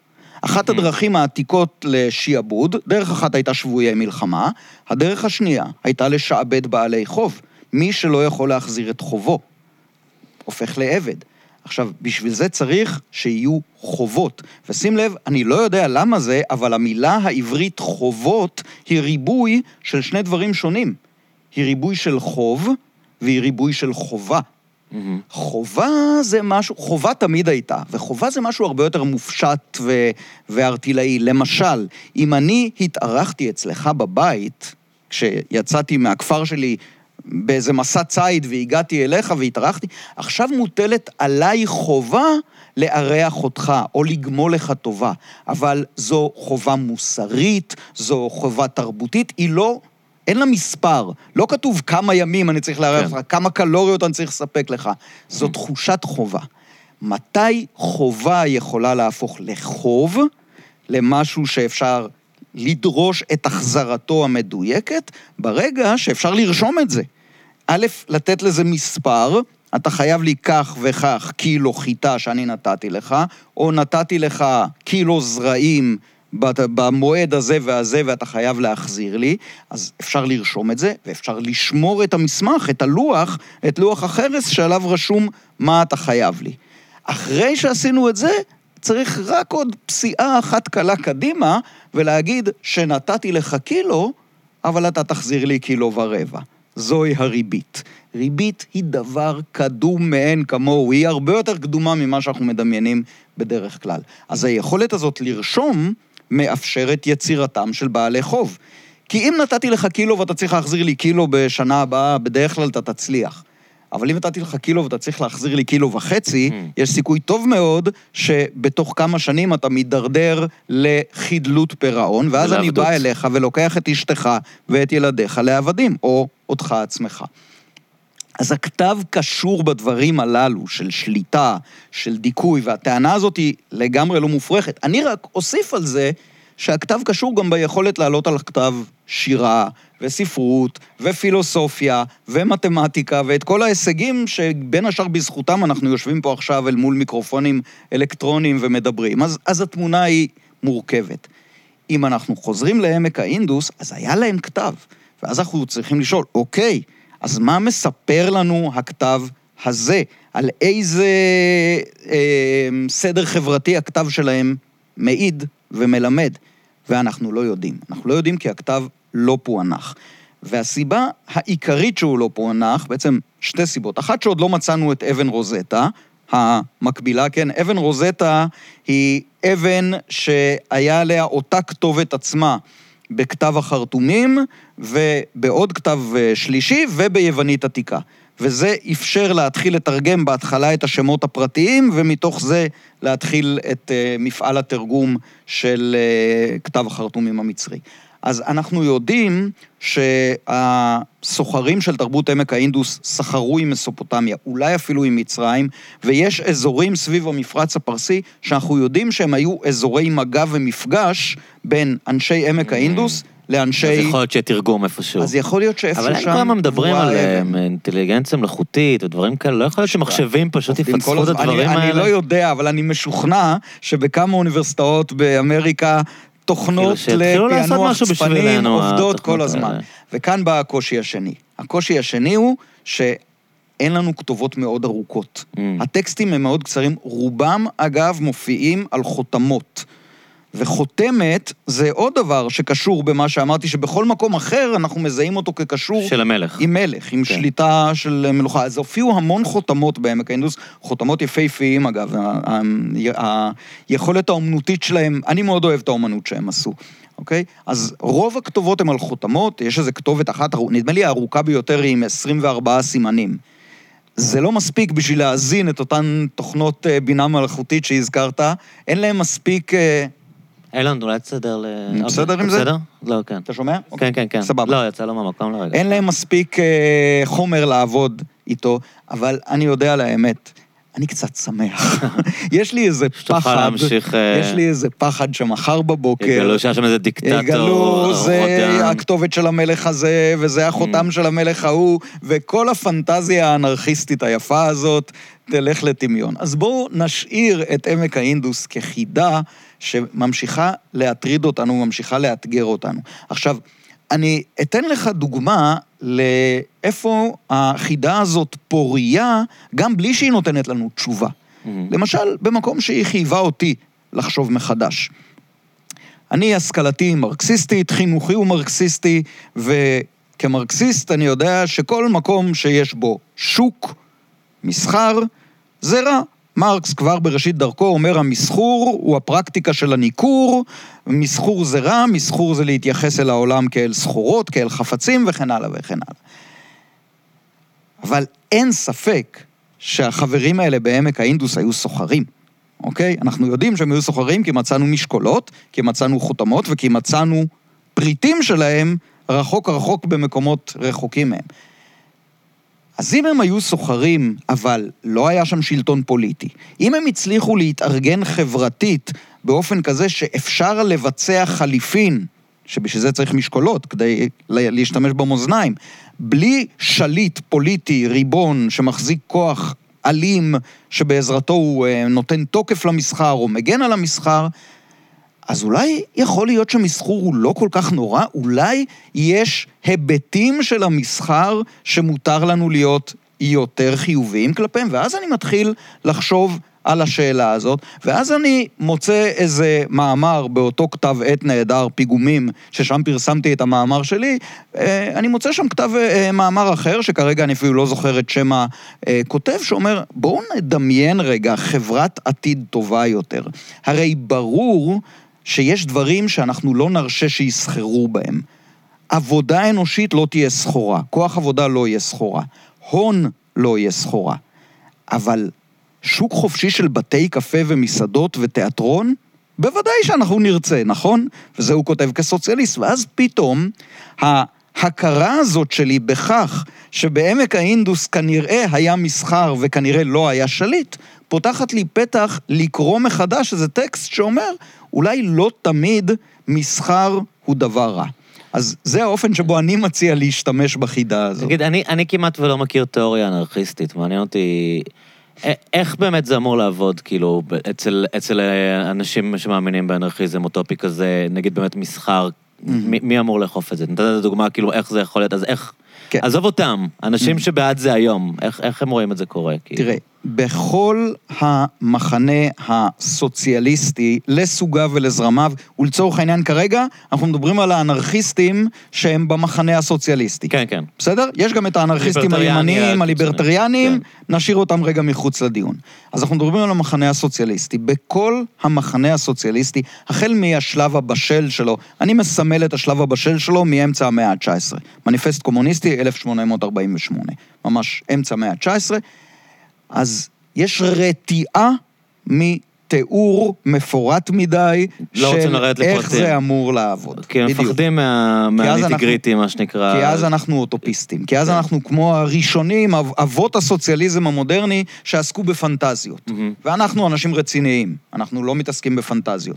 זה הסבר אחד, למה יש רתיעה מלעסוק בזה, והסבר... שאין להם פתרונות. הסבר אחר, זה בסדר, זו טענה ביקורתית מעניינת, תן לי רגע להיות סליחה, אוהד, כן. תן לי להיות בצד האוהד. כן. הסבר אחר, וזה כבר הסבר פילוסופי, שאנחנו מוצאים אותו אצל מרקס, אצל קרופוטקין האנרכיסט, אומר, אני לא יכול לס, לספר לך עכשיו איך אנשים כן. חופשיים יארגנו את החברה שלהם. שאם הייתי יכול, סימן שהם לא חופשיים.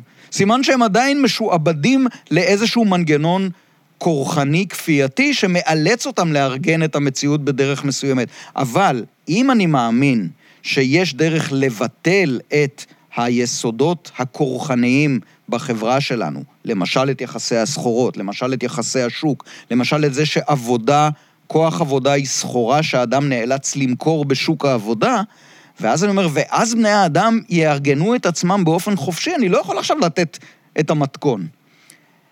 ההסבר הזה עבד טוב 150 שנה. לא, כן, פלוס מינוס. היום אני, אבל ממש לא רק אני, מרגישים שהגיע הזמן... אה, לת- לתאר איך זה אמור לה- להיראות, כאילו. להתחיל, לספר סיפור אחר. משום ש... ו- ואני גם... אני אגיד למה אני חושב, האמת שכבר קראתי בשנות ה-70 של המאה הקודמת, הרברט מרקוזה אומר, אה, הגיע הזמן שנסביר איך זה יכול להיראות וכן הלאה, אבל יש לי תחושה שהיום השאלה איך זה יכול להיראות נהיית יותר אקוטית, ואנשים גם יותר רציניים מוכנים להתחיל להתייחס אליה על אף החשש הזה של אה, להיתפס כ, כשוגים בהבלים. ואני חושב שזה אה, קשור באקלים התרבותי והחברתי שלנו. אנחנו בחוויה עמוקה מאוד של משבר. אני חושב שלפחות מאז 2008, הסאב פריים, 2008, כן. 2009? שמונה. שמונה, אנחנו בחוויה עמוקה של משבר, ואם תוסיף על זה את אירועי השנים האחרונות והקורונה בראשם, או אפילו יותר חמור אפילו מהקורונה, הוודאות המחלחלת, שמה שסיפרו לנו על אה, סכנת האקלים, זה כנראה ב... סליחה, זה כנראה אמיתי, זה כנראה באמת מאוד מאוד מאוד אמיתי ומוחשי ומסוכן. והתחושה שלנו זה שאין לשיטה הקיימת תשובות טובות. וזה מתחיל לחלחל. זה כבר לא משהו שיודעים אותו רק סוציאליסטים תיאורטיקנים שלמדו אצל יפתח גולדמן בחוג הזה והזה, או שלמדו אצל המורים של יפתח גולדמן, שתמיד אמרו שלקפיטליזם אין תשובות. לא. עכשיו אנשים יותר ויותר מכל מיני קשתות פוליטיות, ואתה יודע מה, גם לא משום קשת פוליטית, אנשים שלא מזוהים פוליטית, אבל הם יותר ויותר מבינים שלסדר החברתי הכלכלי הקיים, נקרא לו קפיטליזם תאגידים או ניאו-ליברליזם, יש לו כל מיני שמות ואף אחד מהם לא הכי מוצלח שבעולם, נקרא לו לרגע קפיטליזם תאגידים. אין לו תשובה אל מול המשברים האלה, הוא חלק מהבעיה ולא חלק מהפתרון. ואז פתאום מתחילים, כן, בשנות ה-60 הייתה את הסיסמה הזאת, הדמיון לשלטון, אז פתאום עכשיו אנחנו מתחילים לחשוב, הדמיון נחוץ לנו, וצריך להתחיל לשבת ולהתחיל לדמיין חברה אפשרית אחרת, שתוכל להתמודד טוב יותר עם האתגרים הללו.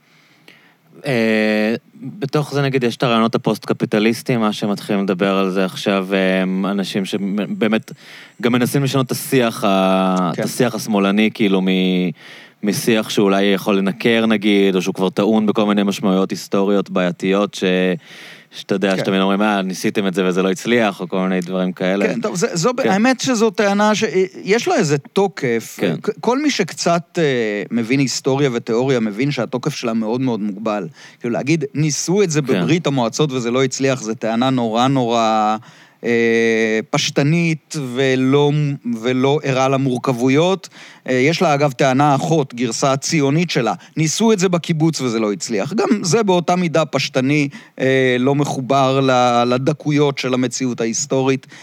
אבל כן, יש משהו בעניין הזה. אבל אני חושב, אני, תמיד, תמיד קיבלתי את מה שאתה אומר, שאומרים שכאילו, שהטיעון של ברית המועצות הוא מטומטם, כאילו, כי, כי, זה, לא, כי זה לא זה. כן, הוא לא מטומטם, אבל לא, הוא, הוא בעייתי, הוא מורכב, כי הוא, לא, כי הוא לא זה, כי הם, כן. הם לא עשו את שלטון כמו שמרקסיזם אמור להיראות. אמת. אבל, אבל איפשהו, כן יש טענה אולי שהיא, שבאה מאנשים שמרנים, מאזורים שמרנים, ש, שזה אף פעם לא יגיע בעצם לקיום של המודל, בגלל שיהיו אנשים תמיד שינצלו את המערכת. כלומר, הטענה היא לא, היא לא שמרקסיזם לא יכול לעבוד, mm-hmm. או שמרקסיזם אה, היא לא...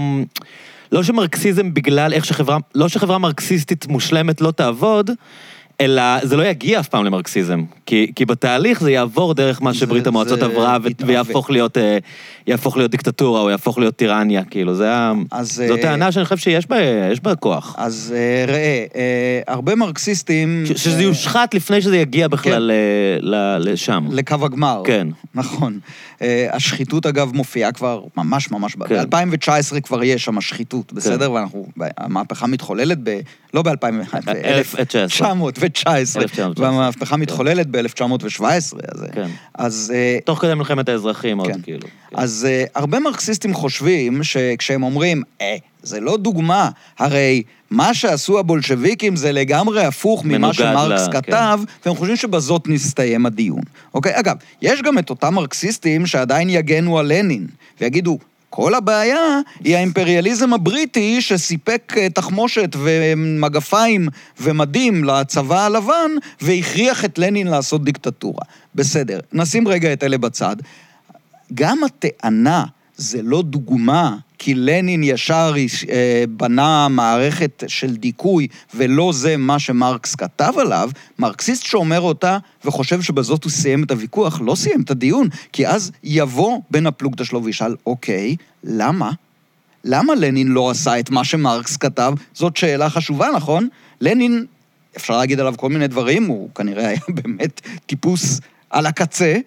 על סטרואידים. איש קשה. אבל איש קשה מאוד, לא, לא, לא, לא, לא נחמד. כן. ממש ממש לא נחמד, אבל הוא לא היה מנוול. כן. אוקיי? הוא לא היה רשע. אז למה המערכת, למה נוצר המצב שאותם רעיונות נשגבים התגלמו בסופו של דבר במערכת דכאנית? וזה השאלה ששואל הקפיטליסט. ואז הוא חושב שהוא סיים את הוויכוח כי הוא היכה מכה ניצחת, ואני חושב שלא זה סיים את הוויכוח ולא זה סיים את הדיון, אלא שעכשיו מתחילה השאלה המאוד מאוד חשובה שעלינו להתדיין עליה. כיצד נוצרים דפוסים של שלטון? כיצד אפשר למתן עוצמה של שלטון? האם בכלל זה אחד תמורת אחד? האם זה משחק סכום אפס של מדינה חזקה או חברה חופשית אנרכיסטית אה, מאושרת, או אולי דווקא מדינה חזקה בהיבטים מסוימים, מאפשרת קהילות אוטונומיות משגשגות, אולי ככה אנחנו צריכים לחשוב על הדברים האלה. ואלה המקומות שבהם אנחנו צריכים להתחיל אה, להפעיל את הדמיון, אבל דמיון מודרך, דמיון ריאליסטי, ודמיון ש... מתייחס כל הזמן לשתי שאלות, וזה גם עולה ממה שאתה אמרת על הדרך לשם. אנחנו גם צריכים איזשהו חזון לאיך זה אמור להיראות, איך זה יכול להתנהל כחברה אנושית ששוחררה מקפיטליזם, שוחררה מעבדות השכר, שוחררה מהשיח המטמטם של הפרסומות, אבל אנחנו גם צריכים תשובות לשאלה איך מגיעים לשם, ואיך מגיעים לשם בלי ללכת לאיבוד בדרך, ומה הצעד שצריך לעשות מחר בבוקר, שהוא צעד אחד בכיוון של החזון שאליו אנחנו רוצים ללכת. עכשיו, אני מקווה שאתה לא תשאל אותי מה התשובות שלי לשאלות האלה. לא, לא, אני, אני לא חושב שזה, אני סתם מעניין אותי הניסיונות, כי אני כן, כן יודע, כאילו, שנגיד, נגיד לקיבוצים אתה מתייחס כ... כסוציאליזם אוטופיסטי, נכון? או אוטופי, אני לא, אני לא מכיר את ה... אה, אוטופי או אוטופיסטי זה ממש, אוקיי. לפעמים אומרים ככה, לפעמים אומרים ככה, לא מצאתי איזה חוקיות בעניין הזה. אה, אבל כן, זה לא אני, מי שאומר את זה עליהם בצורה מאוד מאוד מפורשת זה מרטין בובר בספר שלו, נתיבות באוטופיה, שמציג בעצם את תולדות הסוציאליזם האוטופי כאיזה אה, תשובה אינטלקטואלית למרקסיזם. ואלטרנטיבה למרקסיזם מתוך אותו מחנה, כן, מתוך מחנה השמאל, ובובר עוסק בספר הזה בסוציאליזם האירופי עד הפרק העשירי שבו הוא מנחית את הספינה התיאורטית שלו על אה, חופו המזרחי של הים התיכון, על ארץ ישראל, ומצביע על התנועה הקיבוצית ואומר, הנה. אז מהי בעצם האלטרנטיבה הזאת? האלטרנטיבה של סוציאליזם אוטופי, כאילו, מה, מה זה אומר? האנרכיסטים כולם, בובר גם היה אנרכיסט, אבל הוא לא, לא השתמש, לא קרא לעצמו כך. אה, הוא העדיף להגיד אוטופיה. האנרכיסטים כולם מדברים על מודל של קהילות חופשיות, כלומר וולונטריות, אתה מצטרף לקהילה מרצונך ואתה עוזב אותה כרצונך, והקהילות האלה מאורגנות במבנים פדרטיביים של פדרציות של קהילות, שכשם שכל פרט חופשי להצטרף או לעזוב את הקהילה שלו, כך כל קהילה חופשייה להצטרף או לעזוב את הפדרציה שלה. על פניו זה נורא נורא פשוט. זה בעצם הלוגיקה שראשון האנרכיסטים, פייר ז'וזף אה, פרודון, טבע את הסיסמה. סדר מתוך חירות יחליף את הסדר מתוך כפייה.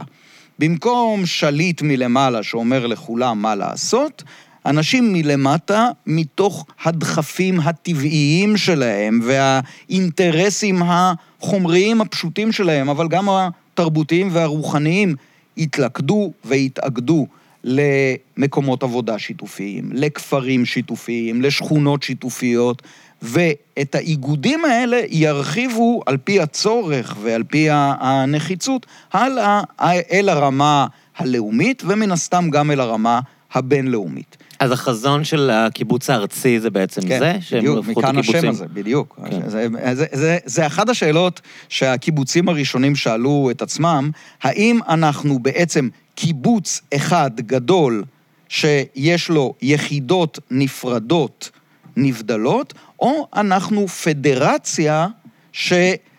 כל יחידה היא גם עצמאית בפני עצמה. זאת אומרת, יש לנו קופה אחת לכל הקיבוץ הארצי שלנו, או שלכל קיבוץ יש את הקופה שלו, ובין הקיבוצים יש איזשהו הסדר אה, של נניח מיסוי פרוגרסיבי של מיסי חבר, או משהו מעין זה. זו אחת מהשאלות שאנרכיסטים כאלה צריכים אה, לשאול את עצמם. אוקיי? עכשיו, המודל הזה של קהילות שמאוגדות בפדרציה מקומית. מחוץ או מסביבה פדרציה לאומית ולבסוף פדרציה בינלאומית, הוא כמובן, הוא נורא נורא יפה, נורא קל לצייר את זה על הלוח לתלמידים.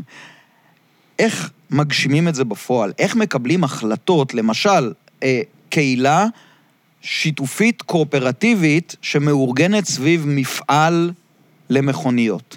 איך הם יחליטו כמה מכוניות לייצר? איזה מכוניות לייצר?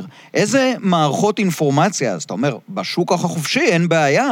אם הבעלים של המפעל ייצר את המכונית הלא נכונה, הוא יפשוט את הרגל וגמרנו. ואם הוא ייצר את המכונית שקולעת לטעם הקהל, או נהפוך הוא, ייצר קודם את טעם הקהל שמתאים בדיוק למכונית שאותה הוא יודע לייצר, אז הוא יהיה חברת מכוניות משגשגת ומצליחה.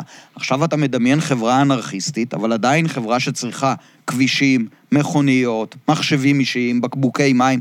איך כל יחידה כזאת תדע מה לייצר, כמה לייצר, איך יפשרו בין אינטרסים מנוגדים, בין קהילה מקומית שלא רוצה תעשייה מזהמת, לבין פועלים של מפעל שהתעשייה המזהמת היא מטה לחמם, איך מפשרים בין כל האינטרסים הבעייתיים והמנוגדים האלה. התשובה, גם פה, התשובה היא בעצם מאוד מאוד עתיקה, ו...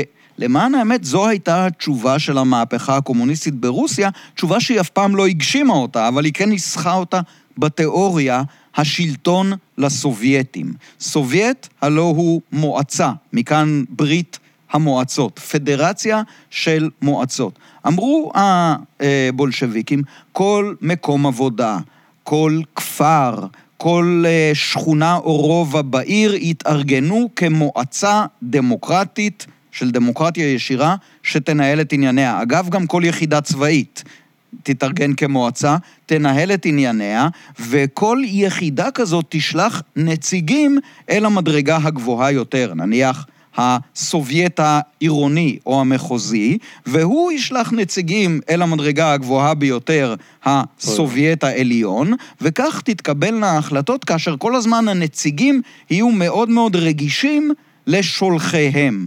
למשל, אפשר יהיה להחליף אותם בכל רגע, לא רק בבחירות. אה, למשל, הם ימשיכו לגור ולחיות עם האנשים ששלחו אותם לנציגות. הציעו כל מיני מכניזמים כיצד להבטיח את האופן המאוד מאוד אה, ביזורי הזה, ואז ייתכן שקהילה מסוימת, קבוצה מסוימת, תחליט לפרוש מהפדרציה או לעבור לפדרציה. אבל אתה חושב שללנין היה באמת באיזשהו שלב כוונה... לקיים מודל דמוקרטי כזה, אני... או שהוא אמר, אנחנו תקופת המעבר, נעשה איזה 40 שנה עד שכולם יבינו מה זה, ואז זה כחזון למועד, או שהוא זה... חשב שאם הוא ינצח את המלחמה הוא באמת יתחיל את זה? מה... זו שאלה טובה, קודם כל, עד כמה כשאנחנו עוסקים באישיויות פוליטיות, צריך לעניין אותנו מה הם התכוונו, ועד כמה צריך לעניין לא, אותנו לא, אולי... מה הם עשו. Mm-hmm. ככל שאנחנו מנסים לנחש למה לנין התכוון, לנין כותב בצורה מפורשת למה הוא התכוון, ואין לי סיבה להניח שהוא משקר mm-hmm. לנו ולעצמו. אז הוא מתכוון לזה, לחברה חופשית. הוא רק אומר, בתנאים הנוכחיים, כאשר הקונטר-רבולוציה, כן, מהפכת הנגד, לא... אנחנו במצב חירום בעצם. בדיוק, מצב חירום. קלאס. זה בדיוק ההסבר. זה תמיד ההסבר ללמה אין דמוקרטיה. זה, זה תמיד ההסבר. כן. ואז, אה, והטענה שלו גם אמיתית, זאת אומרת, מצב חירום היה, כן. אכן, האם השיטה של לעקר את הסובייטים מכוח ממשי ולהפוך בעצם, תראה, את אותו מבנה בדיוק, פשוט אותו דבר, אבל מלהפך. זאת אומרת, כן. הנציגים של המרכז במועצה המקומית, תפקידם לייצג את המרכז במועצה המקומית, לא לייצג את המועצה המקומית במרכז. כן. כלומר, הם צריכים לוודא שהכפר שלהם מתיישר על פי ההנחיות שניתנות כן, במוסקבה. כן, פירמידה הפוכה, בעצם זה... אבל זה... אתה מבין שזה... זה, זה הפך נרא... למנגנון דיכוי במקום למנגנון של דמוקרטיה מושלמת. מה שאני מנסה להראות זה שזה נראה כן. בדיוק אותו דבר. כן, כן. מועצה מקומית, נציג שעולה למועצה הבאה, אבל בעצם העוצמה יורדת מהמרכז כן. לשוליים או לתחתית, ולא עולה מהתחתית אה, כלפי מעלה. ואז אתה אומר, אוקיי, אז הפתרון הלניניסטי לא עבד. אה, שוב, גם על זה עוד אפשר לדבר הרבה ולשאול הרבה שאלות, אבל נשים את זה רגע בצד. יש לי אה, חברים טובים, אה, גם שותפים לדרך, חסידי הסוציאליזם הסוצ... הסקנדינבי, mm-hmm. הסוציאל דמוקרטיה הסקנדינבית, כפי שהמפלגה הסוציאליסטית השוודית הגדולה התחילה והצטרפו אליה הפינים והנורבגים וה... והדנים. והם מדברים הרבה מאוד על כוחם של איגודי העובדים, שהם מאוד מאוד דמוקרטיים ובנויים מלמטה למעלה, ו... אז אני אומר, גם הפתרון הזה, שייצר לנו באותן ארצות צפון, שבסך הכל היו, נכנסו אל המאה ה-20 כמדינות עניות ומפגרות יחסית, והיום אלה מדינות מהעשירות ביותר בעולם והשוויוניות ביותר בעולם, עם מערכת רווחה מפוארת ועם uh, באמת דברים שאפשר רק לחלום עליהם ו, ולנסות להגשים אותם, אבל עוד ארוכה, ארוכה הדרך. אני אומר, החזון הזה הוא, הוא גם החזון שלי. ל... אם תשאל אותי מה הדוגמה המוצלחת ביותר במאה ה-20 לסדר פוליטי, חברתי, כלכלי, שאתה יכול להצביע עליו כמשהו שבאמת היה קיים עלי אדמות, אז אני אלך לשם, לפינלנד ושוודיה ונורבגיה. ובכל זאת, נדמה שגם שם לא נמצאה התשובה הסופית והאחרונה, כן, זה... זה... אבל זה מוזר לחשוב שיש תשובה, אה, לא? כאילו, כי זה, זה בני אדם, והמציאות משתנה כל הזמן, ובנית מנגנון, אז הוא, הוא מתעוררות בעיות חדשות, כאילו, תוך uh, כן, no נכון. time, כאילו, אני לא חושב ש...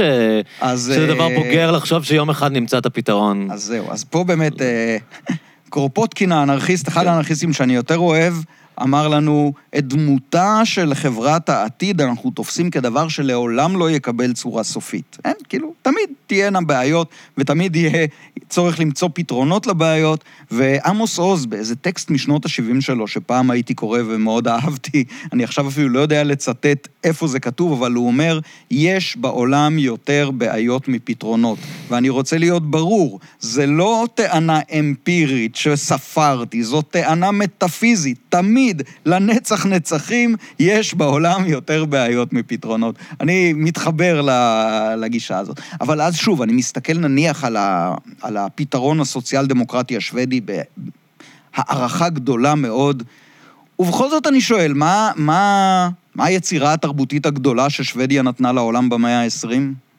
לינגבר ברגמן? לא יודע. בבקשה. כמה שוודים ראו סרטים של? אה, אבא? וכמה שוודים מכירים את להקת כן, אבא. לא יודע. אוקיי? עכשיו אני נורא אוהב את להקת אבא. יצאתי כאילו הכי עילאי ומתנשא, כן, שאמרתי ברגמן לפני אבא. אבל כן. לפחות תפסתי מהר משהו. אני חשבתי על אה, טובה יונסן, האימא של המומינים, למרות שהיא פינית, אבל היא כתבה בשפה השוודית, או אסטריד לינגרן, שכתבה את בילבי, אז אלה האהובות עליי. כן, אבל יש גם לא- אבא ורוקסט. אבל יש את האבא, ויש את מפעלי וולבו, איקאה. ואיקאה, כמובן. אה, התחלתי עכשיו ממש לראות בנטפליקס איזה סדרה שוודית, אני אפילו לא זוכר איך קוראים לה, היא חדשה כזאת. אז אתה רואה קפיטליזם שוודי נראה כמו קפיטליזם אמריקאי, ואני יודע שאיפשהו בשוליים... אתה מתכוון מבחינת הצרכנות? הצרכנות והסגנון הראוותני, ויש שם איזה משקיע. כן, אבל כל תמיד מדברים על זה שאצל השוודים יש איזה מין אה, עיקרון כזה על מילה שקיימת רק בשוודית, ראיתי את זה בסרט על הפופ השוודי. של... של, של צניעות, של כאילו, צניעות. ש, ש, כאילו שזה בושה להתרברב, מין כן. איזה מילה שאין לה בדיוק מקבילה באנגלית ובעברית, אז... אבל שמאוד חזק בתרבות שם, ש... שגם המנכ"ל כאילו לא ייסע, לא יודע, הוא לא נכון. ינקר את העיניים. נכון, נכון, נכון. זה, זה, זה לא שזה לא נכון, אבל אם אתה מסתכל היום על סדרות טלוויזיה סקנדינביות, אתה רואה את המנכ"לים מנקרי העיניים, זה, לא, זה לא פלנטה אחרת. Mm. זה גם אגב מה שקצת נותן מקום לאופטימיות, שזה לא פלנטה אחרת, זה על כדור הארץ. שהם אנשים מהסוג שלנו. שהם אנשים כמונו, אנחנו כן. מבינים את הבעיות שלהם, את הכאבים שלהם, הם אנשים כמונו, ואני לפחות מאוד מקנא בהם. אגב, הייתי עשרה, עשרה ימים בפינלנד, באיזה משלחת חינוכית. אני, לא דיברנו על זה, אבל אני אה, מרצה במכללה האקדמית להכשרת מורים, דוד ילין בירושלים, זה מקום העבודה העיקרי שלי, ומטעם המכללה אה, נסענו למשלחת למערכת החינוך הפינית, המפורסמת בעולם כולו, ובאמת אפשר היה לראות את הדבר הזה שאתה מתאר, את אותה צניעות. אה, אצל הפינים אפילו כנראה יותר מאשר אצל השוודים. באמת, אני חושב שזה בא אולי מהמסורת הלותרנית בכלל, מהדת הפרוטסטנטית המחמירה הזאת שלהם. באמת, הסתפקות במועט וחיים פשוטים וטובים, אבל בקפיטריה של בית ספר אה, ציבורי רגיל, הגישו לכל הילדים ארוחת צהריים חמה וטובה. אכלתי, אני יכול להעיד, טובה, בריאה, וטוב, אני יודע, בריאה לא כל כך. אין להם ירקות טריים, אכלו שם סלמון בשמנת. זה המטבח שלהם. אבל זה לא- מה שיש להם בדיוק. מה, מה, מה הסיפור עם המערכת חינוך הפינית? מה, מה מופתי בה כל כך, או מה... למה היא... זה, על זה נכתבו הרבה מאוד uh, ספרים, מאמרים, ואני אפילו אגיד בצער שלאחרונה אפילו הם התחילו להבין שהם יכולים למכור את זה, Mm. והם התחילו לשווק את זה, או כל מיני תוכניות חינוכיות שהם כותבים, הם כותבים אותם רק הם בפינית. מיתגו את העניין הזה. בדיוק. כן. אה, שמעתי שיש איזו תוכנית שלהם שהם כתבו גם את הגרסה שלה באנגלית, אבל בשביל זה אתה צריך לשלם באתר, כדי שתוכל לקרוא את ה... אם אתה רוצה לקרוא אותה בפינית, זה בחינם, אה. אוקיי? אה, אבל זו מערכת חינוך שלאורך שנים, עשורים, היא... מוציאה את כל הציונים, הלא הכי טובים, אבל ציונים מאוד טובים בכל המדדים והמבחנים הבינלאומיים, והיא כאילו מאורגנת... אקדמית הם מנצחים. הם מנצחים, כן. ואז שואלים איך הם עושים את זה, מסתבר שהם עושים את זה בעיקר, אני כשהייתי שם, הדבר העיקרי שהתרשמתי, עם הרבה מאוד רוגע, אוקיי? ילדים לומדים שם הרבה פחות שעות. ילד בכיתה ו', אני, הבת שלי אז הייתה בכיתה א', אז יכולתי להשוות. ילד בכיתה ו' בפינלנד לומד פחות שעות בשבוע מהבת שלי בכיתה א'. ילדים לא צריכים ללמוד כל כך הרבה, ונותנים להם מעט שיעורי בית. אבל מצד שני, אה, אה, כן, ואין מסלולי מצטיינים. כיתות הטרוגניות, כולם, אין מסלולי מצטיינים אין ואין, הקבצות, ואין כאילו. מסלולי מפגרים, אלא כולם אין כיתה לומדים בגרותית ביחד. ואין כיתה מדעית. כאילו. בדיוק, כן. ויש אבל מורה שהוכשרה, ואגב, המקצוע ההוראה שם הוא מאוד מאוד אטרקטיבי, הוא לא, המשכורת של המורים לא מאוד גבוהה, היא יותר גבוהה מבישראל, אבל היא לא מאוד גבוהה, אבל היוקרה של המורה היא מאוד מאוד גדולה. החברתי. המעמד החברתי, רק מעטים מתקבלים להוראה, זה כמו אצלנו לקורס טיס. Mm. רק מעטים מאוד, זה נדמה לי עשרה אחוז מהניגשים מתקבלים להוראה. צריך לזכור, יש לפינלנד גם יתרון שאין להם הרבה ילדים. אז הם לא צריכים הרבה מורים בישראל, זה בעיה אחרת קטנות. לגמרי. אז זהו, אז המורה עובדת בכיתה של נגיד 25 תלמידים, עובדים מורה אחת עם שלוש סייעות. ארבעה מבוגרים על כיתה של 25, ואז המורה יכולה, והיא גם הוכשרה לזה, בכל מיני דרכי קסם קטנות, לפרק את הילדים לקבוצות, לקחת ילד מתקשה ולעבוד איתו, לקחת קבוצה של ילדים מתקשים, בלי לשים עליהם סטיגמה. זה הכיתה העמלנית, או זה החינוך המקצועי. לא, הם לומדים באותה כיתה עם כולם, אבל עכשיו 40 דקות היא יושבת איתם.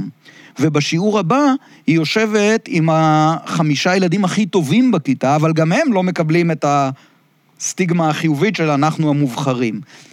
אז איך, איך אתה מבין את זה פילוסופית, כאילו? הר, הרבה או- מאוד, הרבה, אז תראה, זה לא רק פילוסופית, זה גם, אה, זה המקצוע שלי. כן. אני מכשיר מורים, העבודה העיקרית שלי היא במוסד להכשרת מורים. למה הניתוק הזה של התחרותיות או ההישגיות או התפיסה הזאת, כאילו, למה זה עובד, או מה... אני חושב שאנשים לומדים יותר טוב כשהם רגועים. עכשיו, אני לא אומר שצריך לוותר לחלוטין על תחרותיות בעולם. תחרותיות מולידה דברים טובים. בדרך כלל תחרותיות על משאבי אה, קיום ופרסטיז'ה אה, כלכלית, זה מוליד מעט מאוד דברים טובים. אני חושב שמעט מאוד פעמים אני יכול להגיד, וואו, זה שהאיש הזה התאמץ להיות מיליונר, זה עשה משהו טוב לאנושות. נכון. אבל זה שהאיש הזה התאמץ להיות אומן הכי טוב שיכול להיות, זה שהוא התאמץ להפיק מתוכו את היצירה המוזיקלית הכי נשגבת שיכולה להיות, זה שהיה לו נורא חשוב לנצח... כן, היה שם את הקומפוזיטור הזה שהתחרה במוצרט, נכון? סליארי, כן, אבל זה. קצת מיתוס כנראה, זה. כנראה מהסרט בעיקר. כנראה רק מהסרט. כן. אז הנה, אז אוקיי, אז זה, תחרות שיכולה להוליד אה, דברים יפים ו, וטובים. מה שחשוב ל, לדעתי לאמץ ממערכת החינוך הפינית, זה לא שאין בה תחרות, אלא קודם כל תירגעו. תירגעו, הורים יקרים, תלמידים יקרים, מורים יקרים, תירגעו. עכשיו תעבדו ברוגע, תחשבו, אתם לא נמצאים תחת פיקוח. למה לא נמצאים תחת פיקוח? כי מערכת החינוך הפינית ביטלה את מקצוע המפקח. מדהים. אין מפקחים. בכל מערכת החינוך הפינית אין מפקחים. המורה בכיתתה היא מלכה. היא מחליטה, שאלנו איזה מורה, אה, מה את צריכה לעשות כדי להוציא field trip, כדי להוציא יום, כן. יום יציאה מבית הספר? אתה יודע מה צריך לעשות בישראל כדי להוציא יום יציאה מבית הספר. צריך חודשיים מראש לקבל את האיסור, אישור ממשרד החינוך, ואישור ביטחוני, ואישור היום זה גם משרד הבריאות, ולהחתים. את כל ההורים על טפסים, וחברת הביטוח, והמנהל וסגנית המנהל. אז שאלנו אותה, מה את צריכה לעשות כדי להוציא field trip? אז היא אמרה, אני מודיעה למנהל שמחר אני צריכה אוטובוס ל... ליד הבית ספר. והיא לא הבינה מה אנחנו שואלים. זאת אומרת, המורים אומרים להם, אתם אוטונומיים. המנהל משרת אני- אתכם. זה נשמע- עכשיו, רק כן, נשלים סליחה. עוד שני דברים. אמון גדול מאוד במורים של ההורים. זה ההורים. מאמינים במורים. למה? כי המורים הם סיירת מובחרת. מכל עשרה שרוצים להתקבל לפקולטה לחינוך באוניברסיטת הלסינקי, מכל עשרה מתקבל אחד, ומקבל הכשרה מעולה, או מקבלת, יש לומר, כי גם שם זה מקצוע של נשים, ואז, היא, ויש לה את התנאים לעשות עבודה מעולה. בתי הספר מצוידים, זה כל כך יפה, פשוט תענוג לראות את הציוד ואת רמת החזקת הציוד בבתי הספר. זה, זה נשמע שזה דורש פשוט שינוי תרבותי כל כך עמוק, שזה לא משהו שאתה יכול לפתור באיזה רפורמה ולהגיד בישראל, אוקיי, אה, נפטר את המפקחים. כי, Mm-hmm. כי באמת, ה, קודם כל, האמון בכלל בין ההורים למורים הוא כזה, ואני חושב שהוא קשור לעוד דברים כאילו תרבותיים. כי אתה, כן. אתה לא יכול לנתק את היחס של אנשים לכל דבר ליחס שלהם למורים. אנשים כאן הם אה, חסרי סבלנות, הם תובעניים, הם, אה, הם, הם לעומתיים, כאילו, ש- הוא, כן. הוא, רב, הוא רב עם כולם כל הזמן, אז פתאום אתה מורה, ו- וה- אבל שים לב, סליחה, שנייה, אני רק התרבות- רוצה להשלים. אפילו, אפילו נגיד לרופאים כבר אין כבוד בארץ, אתה יודע, נכון. אנשים הולכים מכות בבתי חולים, שהיית אומר, היית בעולם אידיאלי, המורים יהיו כמו הרופאים, ששם באמת אה, אח- אחוז מעט ומובחר הולך לשם, גם אם אין בהכרח אה, תגמול אה, כלכלי. אבל, אה, אבל אני, אני באמת חושב כאילו שצריך כאן... שינוי תרבותי כל כך עמוק כדי שמשהו כזה יוכל לעבוד, אני, אני לא יודע אם... ואז, אה, ואז אתה שואל מאיפה הוא יכול להתחיל, כי הרי גם המציאות הקיימת מעודדת אותנו להיות יותר תחרותיים, יותר עצבניים, יותר אלימים. נכון, אנחנו כל הזמן מצפים ממשרד החינוך שיגשים תוכניות למלחמה באלימות, אבל החברה הולכת ונהיית אלימה. סף הריגוש שלנו הולך ויורד, זאת אומרת, אנחנו צריכים כל הזמן דברים נורא נורא דרמטיים שיסעירו אותנו. אז איך מתחילים? הדבר הזה שאתה מתאר, אה, פעם קראתי לזה אה, מעגליות האוטופיה, או מעגליות התיקון האוטופי. נדמה לך שאם כבר היית באוטופיה, אז הגלגל היה מנציח את עצמו באופן אוטופי. אבל כיוון שאתה לא שם, אין לך איך לעבור, אין לך סולם יעקב שרגליו בארץ וראשו בשמיים. או, אם להזכיר משהו מתולדות הציונות, יוסף חיים ברנר, באיזה אה, פסוק שלו, שמצטטים לפעמים, אבל הרבה פעמים טועים בהבנת הפסוק, שואל, איך נהיה אנו ללא אנו?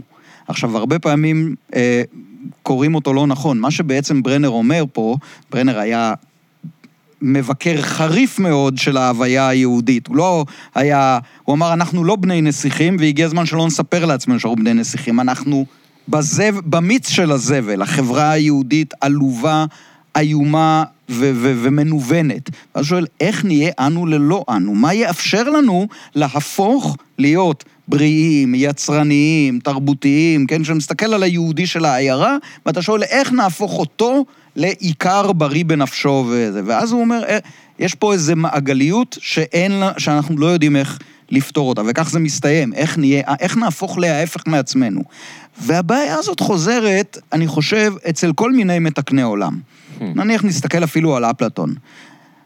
אפלטון מתאר לנו מדינה אידיאלית. למה היא אידיאלית? מה, מאפיין, מה מאפשר לה להיות אידיאלית? שהפילוסופים הם השליטים. מי ששולט במדינה הוא הפילוסוף, או, או חבורת פילוסופים שהם, בגלל שהם פילוסופים, הם גם נבונים, חכמים, והם גם שוחרי טוב, כי פילוסוף לא דואג לאינטרסים הפרטיים שלו, כי כמעט אין לו אינטרסים פרטיים. אז הנה יש לנו שליטים שהם גם חכמים וגם שוחרי טוב, ולכן המדינה היא נהדרת. ומושלמת. ואז התלמידים שואלים את סוקרטס, כן, בדיאלוג של אפלטון הדובר הוא סוקרטס, ואז התלמידים שואלים את סוקרטס, אוקיי, עכשיו תגיד לנו, איך אפשר להקים מדינה כזאת? מה צריך לעשות כדי ליצור מדינה כזאת? אז הוא אומר להם, מה שצריך זה שהפילוסופים יוזמנו לשלוט. אבל אמרנו הרגע שהפילוסופים שליטים זה מאפיין של החברה האוטופית. בחברה שלנו כפי שהיא אין סיכוי שהפילוסוף יוזמן לשלוט. אפלטון בעצמו מסביר לנו שבחברה כפי שהיא אין סיכוי שהפילוסוף יוזמן לשלוט, כי אף אחד לא רוצה שלטון של תבונה ושל אה, היעדר אינטרסים או של הכרה באינטרס הציבורי, כולם מתקוטטים על השלטון כדי להפיק ממנו טובות הנאה פרטיות. זאת אומרת, המאפיין שאמור, או הכלי שאמור להביא אותנו אל האוטופיה, יכול להתממש רק באוטופיה עצמה. אז מה עושים? הסולם תקוע בקומה העשירית, אני- ורגליו לא מגיעות הסברת את לקרקע. הבעיה מעולה, אבל עכשיו אני באמת שואל, כי, כי תראה, התחום של החינוך הוא מעניין. אני Mm-hmm. פעם קראתי ספר של יולי תמיר על זה שהיא... היא אומרת באירוניה או בביקורתיות למה לא נהיה צינית. פינלנד? לא, לא, לא, היא אה, לא מדברת לא? על זה בכלל, היא מדברת על זה. שכולם מומחים בחינוך. כן. שכל פעם ממנים איזה מנכ"ל או איזה גנרל שבא והוא מכין תוכנית, ואחד, אתה יודע, מקינזי, כל מיני כאילו אנשים שלא לא באמת באים מהחינוך, אבל... אבל באמת אתה, בגלל שאתה אומר שזה העיסוק שלך, אמ, אנחנו כל הזמן נתקלים בתוכניות וברעיונות וביוזמות וברפורמות, אבל איך, איך באמת, כאילו, מה, מה הצעד הראשון? כי מה שאתה מתאר הוא, הוא באמת, אה, איך להיות פינלנד, זה הרי ברור שזה לא... זה לא באמצעים אינסטרומנטליים, אין, אין כן. אמצעים אינ- אינסטרומנטליים מספקים, או, או רפורמה מבנית שתעשה את זה, אה, אבל באמת, אתה אומר, איך החברה משתנה? החברה תשתנה מהחינוך, איך אני משנה את כן. החינוך כשהחברה היא ככה. ואז באמת. הצגת את הבעייתיות במ, במעגל השוטה הזה, אבל כן.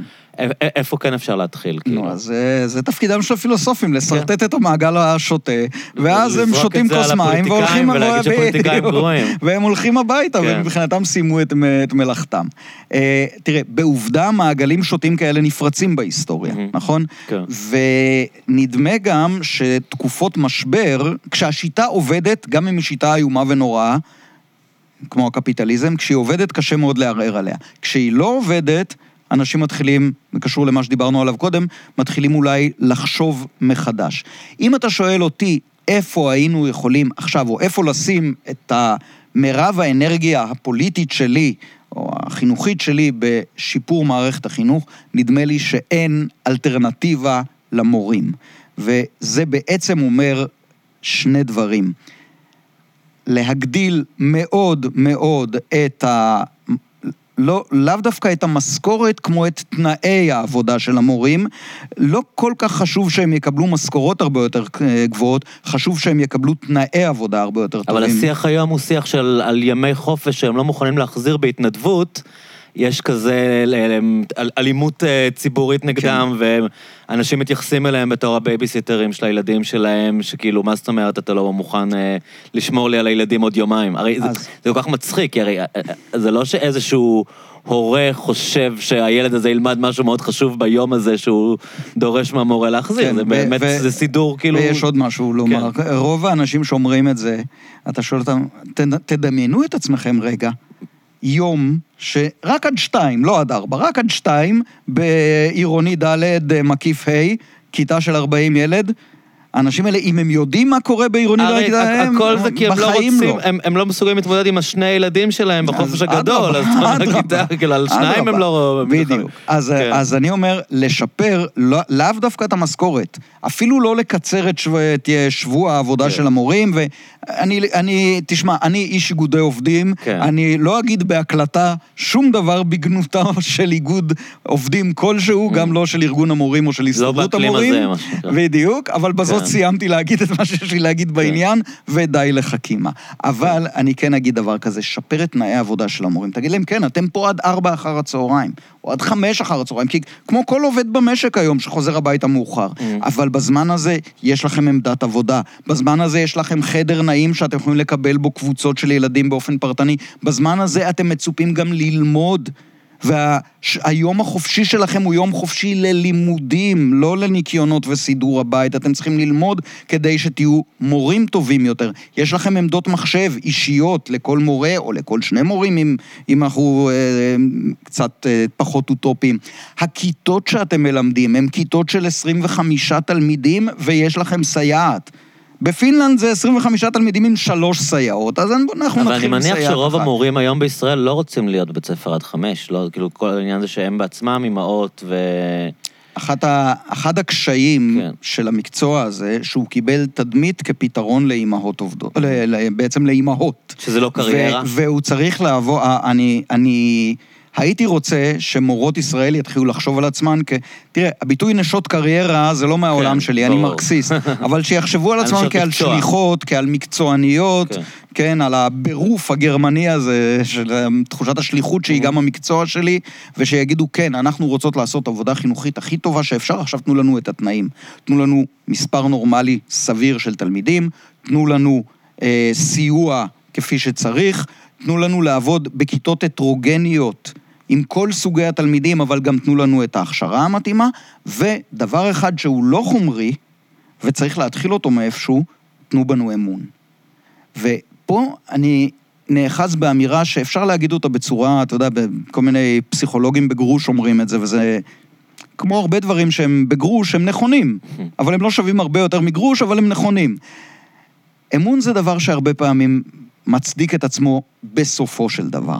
זאת אומרת, אם ניקח היום את מורות ישראל ונגיד להם, אנחנו נותנים בכם אמון, ברגע הראשון אתה אומר, לא, אני לא יכול לתת בכם אמון. אני חושב כרגע בראשי על כמה מורות ספציפיות, אני כמובן לא אומר שמות, שוואלה, אני קצת פוחד שהן מלמדות ילדים. ואז אני אומר, מזל שיש איזו מפקחת מחוזית להשגיח על מה שקורה שם. מזל שהמנהלת כל הזמן מסתובבת בין הכיתות. אבל אני אומר, אם אנחנו משנים את הפרדיגמה ואומרים, אתן נשות מקצוע, אנחנו נותנים בכם אמון, קודם משרד החינוך אומר את זה. כי הראשון שלא נותן אמון במורים זה משרד החינוך, וזה השדר שעובר להורים. אם משרד החינוך יגיד, אנחנו נותנים בכם אמון, אתם עוד לא ראויות לאמון הזה, אתם מקבלות אותו באשראי, זה יתחיל לייצר איזשהו תהליך הדרגתי. אנשים שנותנים בהם אמון, הרבה פעמים תובעים מעצמם להתעלות למדרגת האמון שניתנה להם. ואני באמת ובתמים מאמין בדבר הזה, שאם נתחיל לתת אמון במורים שלנו, וניתן להם את ההכשרה המתאימה ואת תנאי העבודה המתאימים, אנחנו נוכל לראות שינוי כמו בפינלנד, לא את השינוי של פינלנד, אבל כמו בפינלנד. ככל שהצלחתי לברר, מערכת החינוך הפינית הזאת נבנתה המפוארת הזאת נבנתה מלמעלה למטה בהחלטה ממשלתית של הממשלות הסוציאל דמוקרטיות של שנות ה-70. לפני כן לפינלנד הייתה מערכת חינוך על הפנים, ברצפה שברצפה. אז זה לא בלתי אפשרי. יש, יש דברים בחברה שאתה רואה מגמות אה, של תיקון? כי, כי זה נראה רק, אתה יודע, כי, כאילו זה לא הטרנד, אתה מתכוון שדברים ילכו לשם. אה, יש הרבה תהליכים חיוביים שאני רואה סביבי. קודם כל אני רואה הרבה מאוד התחברויות והתגבשויות והתלכדויות של ישראלים וגם לא ישראלים שמתחילים או מנסים למצוא דרכים לעשות דברים ביחד. אה, מחוץ לשיטת השוק או בצידה של שיטת השוק. כל מיני דברים בשול, בשוליים כאלה, אבל מפעלים קואופרטיביים בשנים האחרונות בפריחה בישראל, התאגדות עובדים, שבמשך שנים, הרי ישראל בשנות ה-80, אני אומר לסטודנטים שלי ככה קל לזכור, שנות ה-80, 80 אחוז, אוקיי? בשנות ה-80, 80 אחוז היו מאוגדים, ואז זה הידרדר אל איזשהו מספר מתחת ל-20 אחוז, ובשנים האחרונות, כבר יותר מעשור, אנחנו רואים התאגדות עובדים הולכת וגדלה. זאת אומרת, ישראלים מתחילים לחפש דרכים לעשות משהו ביחד, בין אם במקום העבודה, בין אם בשכונה, מקולות קואופרטיביות שפתאום צצות לנו, ועדי תושבים, ועדי שכונות, גינות קהילתיות, הדברים האלה נורא נורא קטנים, אבל אני, אני אוהב את הדברים הקטנים האלה. אולי, אולי יש פה באמת איזה משהו מהרקע האישי, הקיבוצי שלי, של בסך הכל גדלתי באיזה כפר קטן של מאות בודדות של אנשים. אז התחלות קטנות וצנועות כאלה. הרשת, האינטרנט, ככל שהיא הרסנית כלפי דברים כאלה, כי היא מאפשרת לנו לעשות את הכל מהמקלדת, היא גם מאוד מאוד אה, בונה דברים כאלה ונותנת להם ערוצי פעולה. זאת אומרת, אם אנחנו יודעים להשתמש נכון ברשת, היא יכולה להיות גורם משלים ומאפשר ומסייע לעשייה קהילתית ולפריחה קהילתית. ואני אומר, ככל ש... לא רק ישראלים, אנש... ככל שאנשים בכלל מתארגנים אחרת מהשיטה של הצרכן, שאני לבד מול הסופרמרקט, נכון? אנחנו נכנסים כן. לסופר, יש שם יחד איתי עוד איזה 100 איש באותו זמן, אני לא יודע מי הם, אין לי שום שיג ושיח איתם. אפילו יש לנו אינטרסים משותפים, אנחנו רוצים שהפסטה תהיה יותר בזול, אבל אנחנו לא יכולים לעשות שום דבר עם העניין הזה. אנחנו עומדים כבודדים מול רשת אה, שופרסל, ושר האוצר שלנו אומר, תעשו חרם צרכנים. הדבר היחיד שאנחנו יכולים לעשות זה חרם צרכנים. חרם צרכנים זה צורה נורא נורא עלובה של לעשות משהו ביחד, נכון? זה לעשות משהו לא, ב... או לא לעשות משהו ביחד.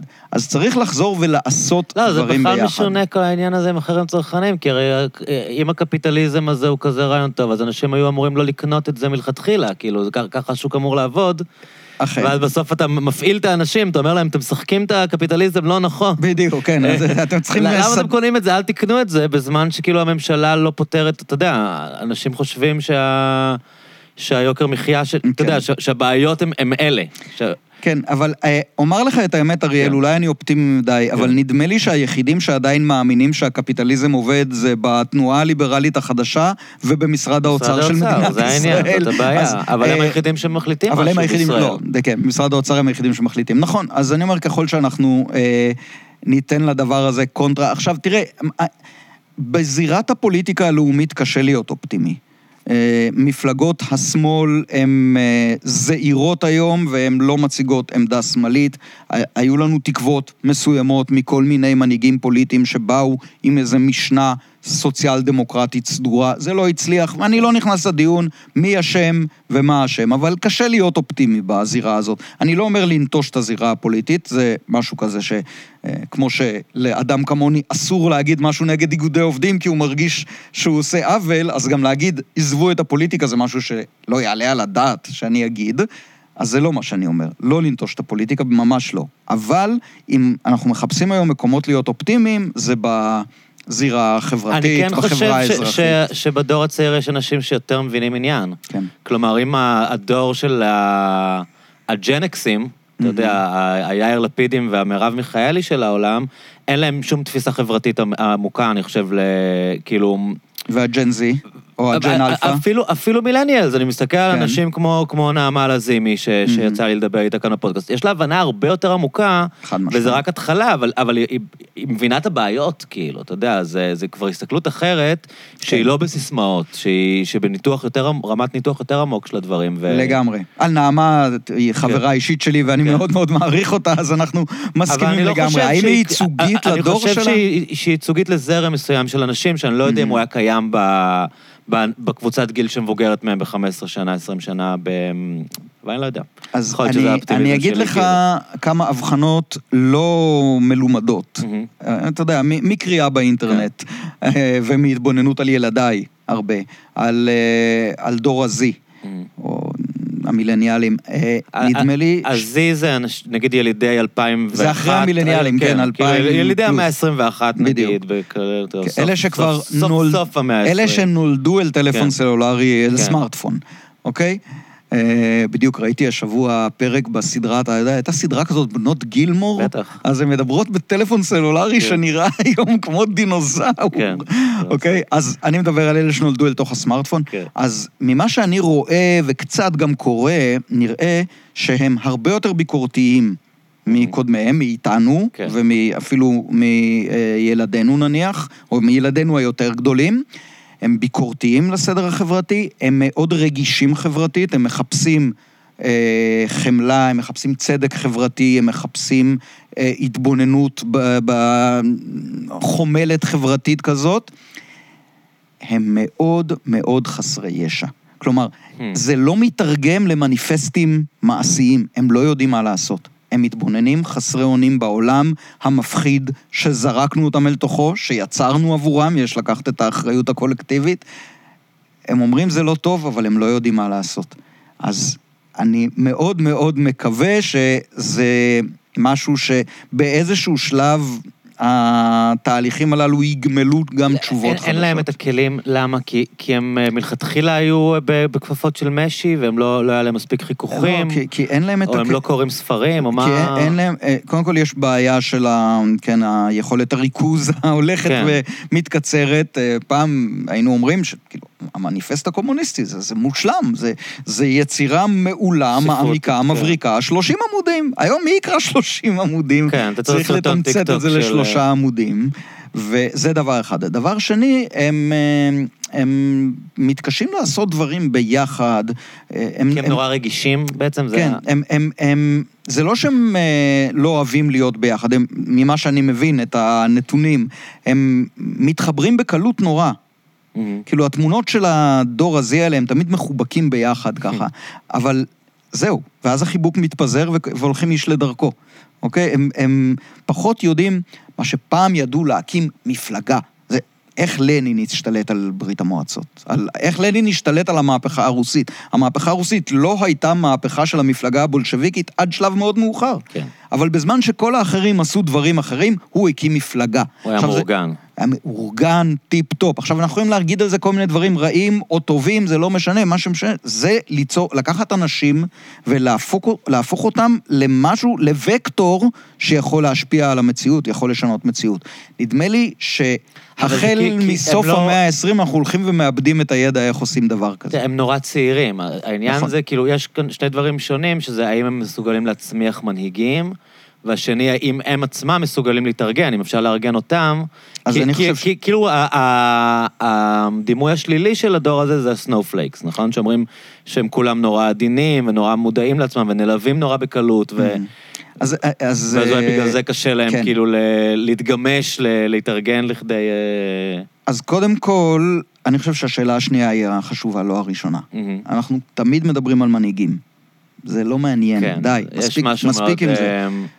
אה, ניאו-ליברלי כזה, לגמרי. הבתי ספר למנהיגות. לבתי, כן. חייבים ללמד מנהיגות, בדיוק. ומנהיגות עסקית, ומנהיגות אה, הבן שלי. חזר מאיזה תוכנית מצטיינים כן, שהוא לומד למנהיגות. בה, הוא בכיתה ד', שאלתי אותו, "על מה מה עשית היום בשיעור? הוא אמר, אין לי מושג. בסדר, אבל מה המורה אמרה שמלמדים היום? אז היא אמרה, זה היה מנהיגות. כן, אוקיי, אני. נקעה נפשי מהדיבור הזה על מנהיגות. ונמאס ממנו לגמרי. צריך ציבור. כשיש ציבור, יש לו מנהיגים. לציבור אין בעיה לייצר מנהיגים אם יש ציבור. אבל אם אין ציבור, אז לא יעזור כמה תוכניות מנהיגות תעשה. ופה השאלה איך עושים ציבור. איך, בו, איך, איך מלמדים אנשים להצטבר ביחד, להתחבר ביחד. וכשאנחנו אה, ככה משמיצים את המילניאלים או את דור ה-Z ואומרים כמה הם עדינים ורגישים ופגיעים ושבירים, אני אומר, לפני שאנחנו משמיצים אותם, בואו נשאל איזה עולם נתנו להם, מה הכנו להם. אנחנו תמיד מאשימים אותם שהם לא מתמסרים לעבודה במקום העבודה. מקום העבודה מתמסר להם? מקום העבודה מציע להם מסלול קידום? מקום העבודה מציע להם פנסיה? לא, עוד, הם יודעים ש... אם הם לא יקדימו את הבוס בהתפטרות, אז הבוס יקדים אותם ויפטר אותם, נכון? אז הם לא נאמנים למקום העבודה, והם לא נאמנים ל... אנחנו לא נותנים להם סיבות טובות אה, להתארגן ולהתחבר, אלא המוסדות הוותיקים שלנו. השאלה היא, האם הם ידעו להקים את המוסדות האלטרנטיביים, את המוסדות שלהם, או שהם באמת... אין להם את ה... הם איבדו את החיידק, ה... המערכת החיסונית שלהם כזאת שהם לא מסוגלים להתחבר, אני לא יודע. אני אומר תמיד הם יעשו לסטודנטים את זה שלי... במטאוורס. אני לא יודע. כן. אני, אני תמיד בנקודה הזאת אומר לסטודנטים שלי, תקשיבו, מכאן ואילך זה אתם, לא אני, אתם תסבירו לי. אני לא יודע. אני יכול לספר לכם מה זה קהילות במאה ה-20. אוקיי? איך התארגנו קהילות במאה ה-20? איך התארגנו קהילות במאה ה-21? זה אתם תצטרכו להראות לי. אבל מבחינת... הם לא אוהבים את התשובה הזאת, אגב, הם מתעצבנים על התשובה. הם הם רוצים תשובה? שהם רוצים סבא שיגיד להם מה לעשות. כנראה כל בני אדם רוצים, או אני אומר להם, אין, אני לא יודע, אין לי את התשובה. תגידו לי אתם, מה מתאים? כן. אבל באמונה שלך יש משהו אמ, בסיסי ברוח האדם, באופי האנושי, שיגרום בסוף לאנשים להתחבר, או שאתה חושב שיכול להיות שאנחנו במין שבר כזה, ש... שמה שחשבנו עליו כחלק מהאופי האנושי, יכול להיות שהוא כבר אני... בעולם הטכנולוגי של היום הוא... אז זהו, אני, אני חושב שזה זה ציווי מוסרי להיות אופטימי, Hmm. אוקיי? זה לא... אופטימיות, להבנתי, אני נותן פה איזה מין טענה פילוסופית קצת מופרעת, כן. אופטימיות זה לא מצב נפשי, זה הכרעה ערכית, אוקיי? כן.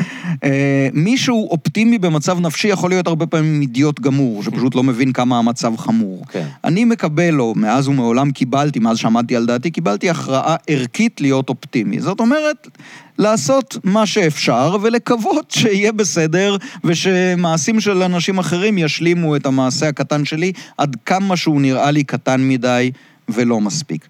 אני לא יכול להכחיש שאינטלקטואלית אני חרד. אה, כשאני רואה אה, תהליכים של כמעט באמת פירוק ה... מה זה להיות אדם, פירוק ההומו ספיאנס, ובוודאי ובוודאי הסכנות האקלימיות הנוראות. אבל אני גם מזכיר לעצמי שבסצנות כאלה של משבר טוטאלי, יש כל מיני ערוצי אה, פעולה וכל מיני תרחישים היסטוריים שיכולים לקרות. מה, התרחיש ההוליוודי החביב הזה של איזה קטסטרופה מוחלטת, או... מה, צונאמי? ש... כן, נניח, כמו בסרט הזה 2012, נדמה לי שאנחנו עכשיו כבר 2022, אוקיי? שמהים עולים ומשמידים את כדור הארץ. או יצירה ספרותית מופלאה כמו הדרך של קורמק מקארתי, שמתארת אפוקליפסה מוחלטת. הוא לא מסביר מה קרה, אבל הספר מרמז לאיזה שואה אטומית אולי, או, או משהו כזה. זה לא התרחיש הסביר ביותר. התרחיש הסביר ביותר הוא כל מיני קריסות מקומיות יותר, ופחות אפוקליפטיות, פחות טוטליות. וקריסות מקומיות עלולות ליצור קרקע מתוכחת חדשה, איזה אפשרויות חדשות לצמיחה של קהילות חדשות, אולי של אה, אה, אה, קהילות שיותר עסוקות בצריכה של תוצרת עצמית וייצור עצמי, פחות הפעלה של קווי מסחר חוצי אוקיינוסים ומרעילי כדור הארץ. זאת אומרת, יש גם אפשרויות אופטימיות בסיפור המשברי הזה שאנחנו מסתכלים עליו. ואם תרשה לי לחזור רגע לערי עמק האינדוס, זה גם אולי משהו שגם בו החידה שהם השאירו לנו היא רלוונטית. כי אתה לא שאלת אותי איך הן נעלמו. בעובדה, הן היו קיימות בשלב הבוגר והמפותח שלהם 700 שנה. ממינוס 26, כלומר מינוס 2,600, עד אה, מינוס 1,900, 700 שנה, ואז אנשים יכולים להסתכל ולהגיד, נו מה, 700 שנה, זה, בעובדה זה לא עובד, הם התפרקו. כן, אנחנו היום בשנת 2022, לפני 700 שנה זה היה המאה ה-14, כן. אוקיי? עוד היו ממלוכים כאן בארץ ישראל. זה יותר ארוך ממה שאנחנו תופסים כתקופה זה, המודרנית. בדיוק. כן. אבל בכל זאת, לאן הם נעלמו? כי עד המאה ה-20, או ממש סוף המאה ה-19, אף אחד לא ידע שהיו את הערים האלה. האתרים הארכיאולוגיים נקברו באדמה, ואף אחד לא ידע שהייתה את התרבות המפוארת הזאת עד ממש למאה ה-20. אה, מצרים, אשור, כל אלה, כולם ידעו שהיה את הדברים האלה. תרבות עמק האינדוס נעלמה. ואז השאלה, מה קרה? לאן היא נעלמה? והיו על זה כל מיני תיאוריות מרתקות אה, בעבר, שאני לא ארחיב עליהן, כי אנחנו היום יודעים בוודאות שהן לא נכונות, אבל הן היו מרתקות בפני עצמן. תן את הכי מופרכת.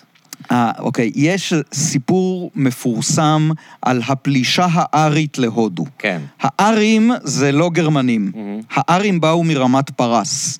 אוקיי? ויש את הסיפור שהם ירדו מרמת פרס ונכנסו להודו. אם אתה רוצה דקה, אני אספר מאיפה הגיע כל הסיפור הנהדר הזה. אנחנו, אה, האמת שדיברנו על זה בפודקאסט, כל העניין הזה, שהוא בכלל היה מהלך בלשני, כאילו, בדיוק, כן. נו, אז דיברתם על זה כבר בעבר, מצוין. בפרק אה, עם אה, מיכל על הודו, אני מאוד ממליץ. אז אני אלך לשמוע אותו. כן. זה אחת הפרשות כן. המרתקות ביותר בהיסטוריה, בבלשנות ובהיסטוריה של ההיסטוריה, כן? כיצד... אה, התגלתה משפחת השפות האינדו-אירופית הזאת, ואיזה מסקנות אידיאולוגיות הוסקו ממנה, וכיצד זה הוביל לגזענות, ואיפה זה הוביל לגזענות. לא בגרמניה, באנגליה כן. הוויקטוריאנית. כל זה סיפור נפרד, כן, כי... עד, עד לנאציזם, וזה מעניין שזה עדיין חי בהודו. אני חושב כן. ש... מה חי בהודו? אז... כלומר, הזרמים הלאומנים ההודים היום... מספרים את... הם, הם קצת מספרים סיפורים כאלה ממה ש... מעניין. אני אירחתי כאן מומחית להודו המודרנית גם, והיא דיברה על זה קצת, שה... שה... האזורים שמודי מגיע מהם, הם אזורים כאלה, מין פרופ... ניאו-פשיסטים כאלה, או כן. שהשורשים שלהם הייתה במין... תנועה הודית שקיבלה, שמאוד אהבה את הרעיונות האלה על הארים. אבל כאילו, היא זיהתה את עצמה כצאצאי הארים או כצאצאי התושבים הקדומים? כי אתה יודע, תמיד אפשר להפוך את זה בהפוך על הפוך. הסיפ- הם, הם, הם היו סימפטיים לנאציזם, והם... ה- אז הם ראו את עצמם כצאצאי הארים. כן, כן. מרתק הדברים האלה, זאת אומרת, זה מזעזע, אבל זה גם מרתק. כן. אז היה, אז במסגרת, כן, in the wake of, uh, של כל הסיפור הזה, היה גם את הסיפור שהארים האלה שירדו מרמת פרס, החריבו את האינדים הקדומים בהרי עמק האינדוס, ו, וכך הם נעלמו. אבל לא, כשם שלא מצאנו בערים האלה שום שריד ארכיאולוגי לצבא, גם אין שם שום זכר למלחמות. לא רואים שכבות של שריפה, של חורבן, של הרג, אז זה פשוט לא מסתדר, והתיאוריה הזאת ננטשה. כיום ההסבר הרווח ביותר למה קרה זה אה, שינויים אקלימיים. שינוי אקלימי שהביא לירידה בנפח המים בנהר, ואי אפשר היה יותר להמשיך להחזיק אוכלוסייה כל כך גדולה, אה, לייצר מזון, להאכיל אוכלוסייה כל כך גדולה, ואז היה איזה תהליך הדרגתי של התפוררות ושל נטישה, ובסופו של דבר היישובים האלה ננטשו ואנשים אה, הלכו מערבה, אה, מזרחה, לכיוון הגנגס. ואם אנחנו מספרים את הסיפור הזה, אז אנחנו אומרים, אולי באותם דורות שהערים המרשימות האלה היו בשלבי השקיעה שלהם, האם גם התושבים עצמם חוו את זה כשקיעה? האם הם הרגישו, אנחנו בקריסה? או שהם סיפרו לעצמם איזה סיפור נורא מעניין, אנחנו יוצאים עכשיו למסע, להרפתקה, הולכים מזרחה, לא יודע מה, מה אני שואל פה בעצם, האם מה שאנחנו נראה זה סרט אפוקליפטי כזה שלוס אנג'לס נראית כמו איי חורבות, או תל אביב נראית כמו עיר נטושה, או שנחווה חוויה יצירתית של אולי תהיה שינוי. התחממות גלובלית ונתחיל ליישב אזורים כמו סיביר ודברים כאלה. וכן, ו-. ואולי לא נמצא שם כל מיני פתרונות יצירתיים לאיך להתיישב, איך לגדל אה, תוצרת חקלאית, איך לסחור בינינו, כמו שאומר איזה סופר אה, מרקסיסט אה, אנגלי, חביב עליי, טרי איגלטון, הוא אומר באחד הספרים שלו, אם פעם נזחל החוצה מתחת לאיי החורבות של הקטסטרופה שתתמוטט עלינו, האם סביר לנו שעוד פעם נייצר קפיטליזם? והוא שם שם סימן שאלה שהקורא אמור להבין בעצם שלייצר מחדש את הקפיטליזם זה יהיה הדבר הטיפשי ביותר שאפשר להעלות על הדעת.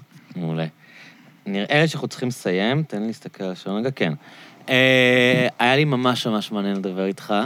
גם לי. אה, אולי ת- תספר רק, אה, מי שרוצה לקרוא, לעקוב אחריך, יש את האתר אינטרנט, הזכרת אותו? כן, יש לי אתר אינטרנט, תכתבו יפתח גולדמן, תגיעו אליו די בקלות בגוגל, ygoldman.org. אני מודה שבזמן האחרון אני קצת אה, מזניח את האתר, אני מעלה לשם דברים, אבל כבר פחות. אה, מה אני אגיד לך, אריאל, בשנתיים האחרונות אני מהרהר בלפתוח פודקאסט, אז אולי נו, אנחנו נהיה למה מתחרים לא? בקרוב. ואני אשמח, כמה שיותר תחרות. וזהו, ניאבק על יש דעת עוד הקהל. הרבה, הרבה, העוגה עוד יכולה לגדול עוד הרבה, אני בעד. יש מקום לכולם, אחת- בהחלט. שלכל בן אדם יהיה פודקאסט, אני. חושב שזה יהיה טוב. זה העתיד האוטופי האמיתי. אה, אז יפתח מלא תודה, היה לי ממש מעניין. בשמחה, גם לי. שהקשבתם.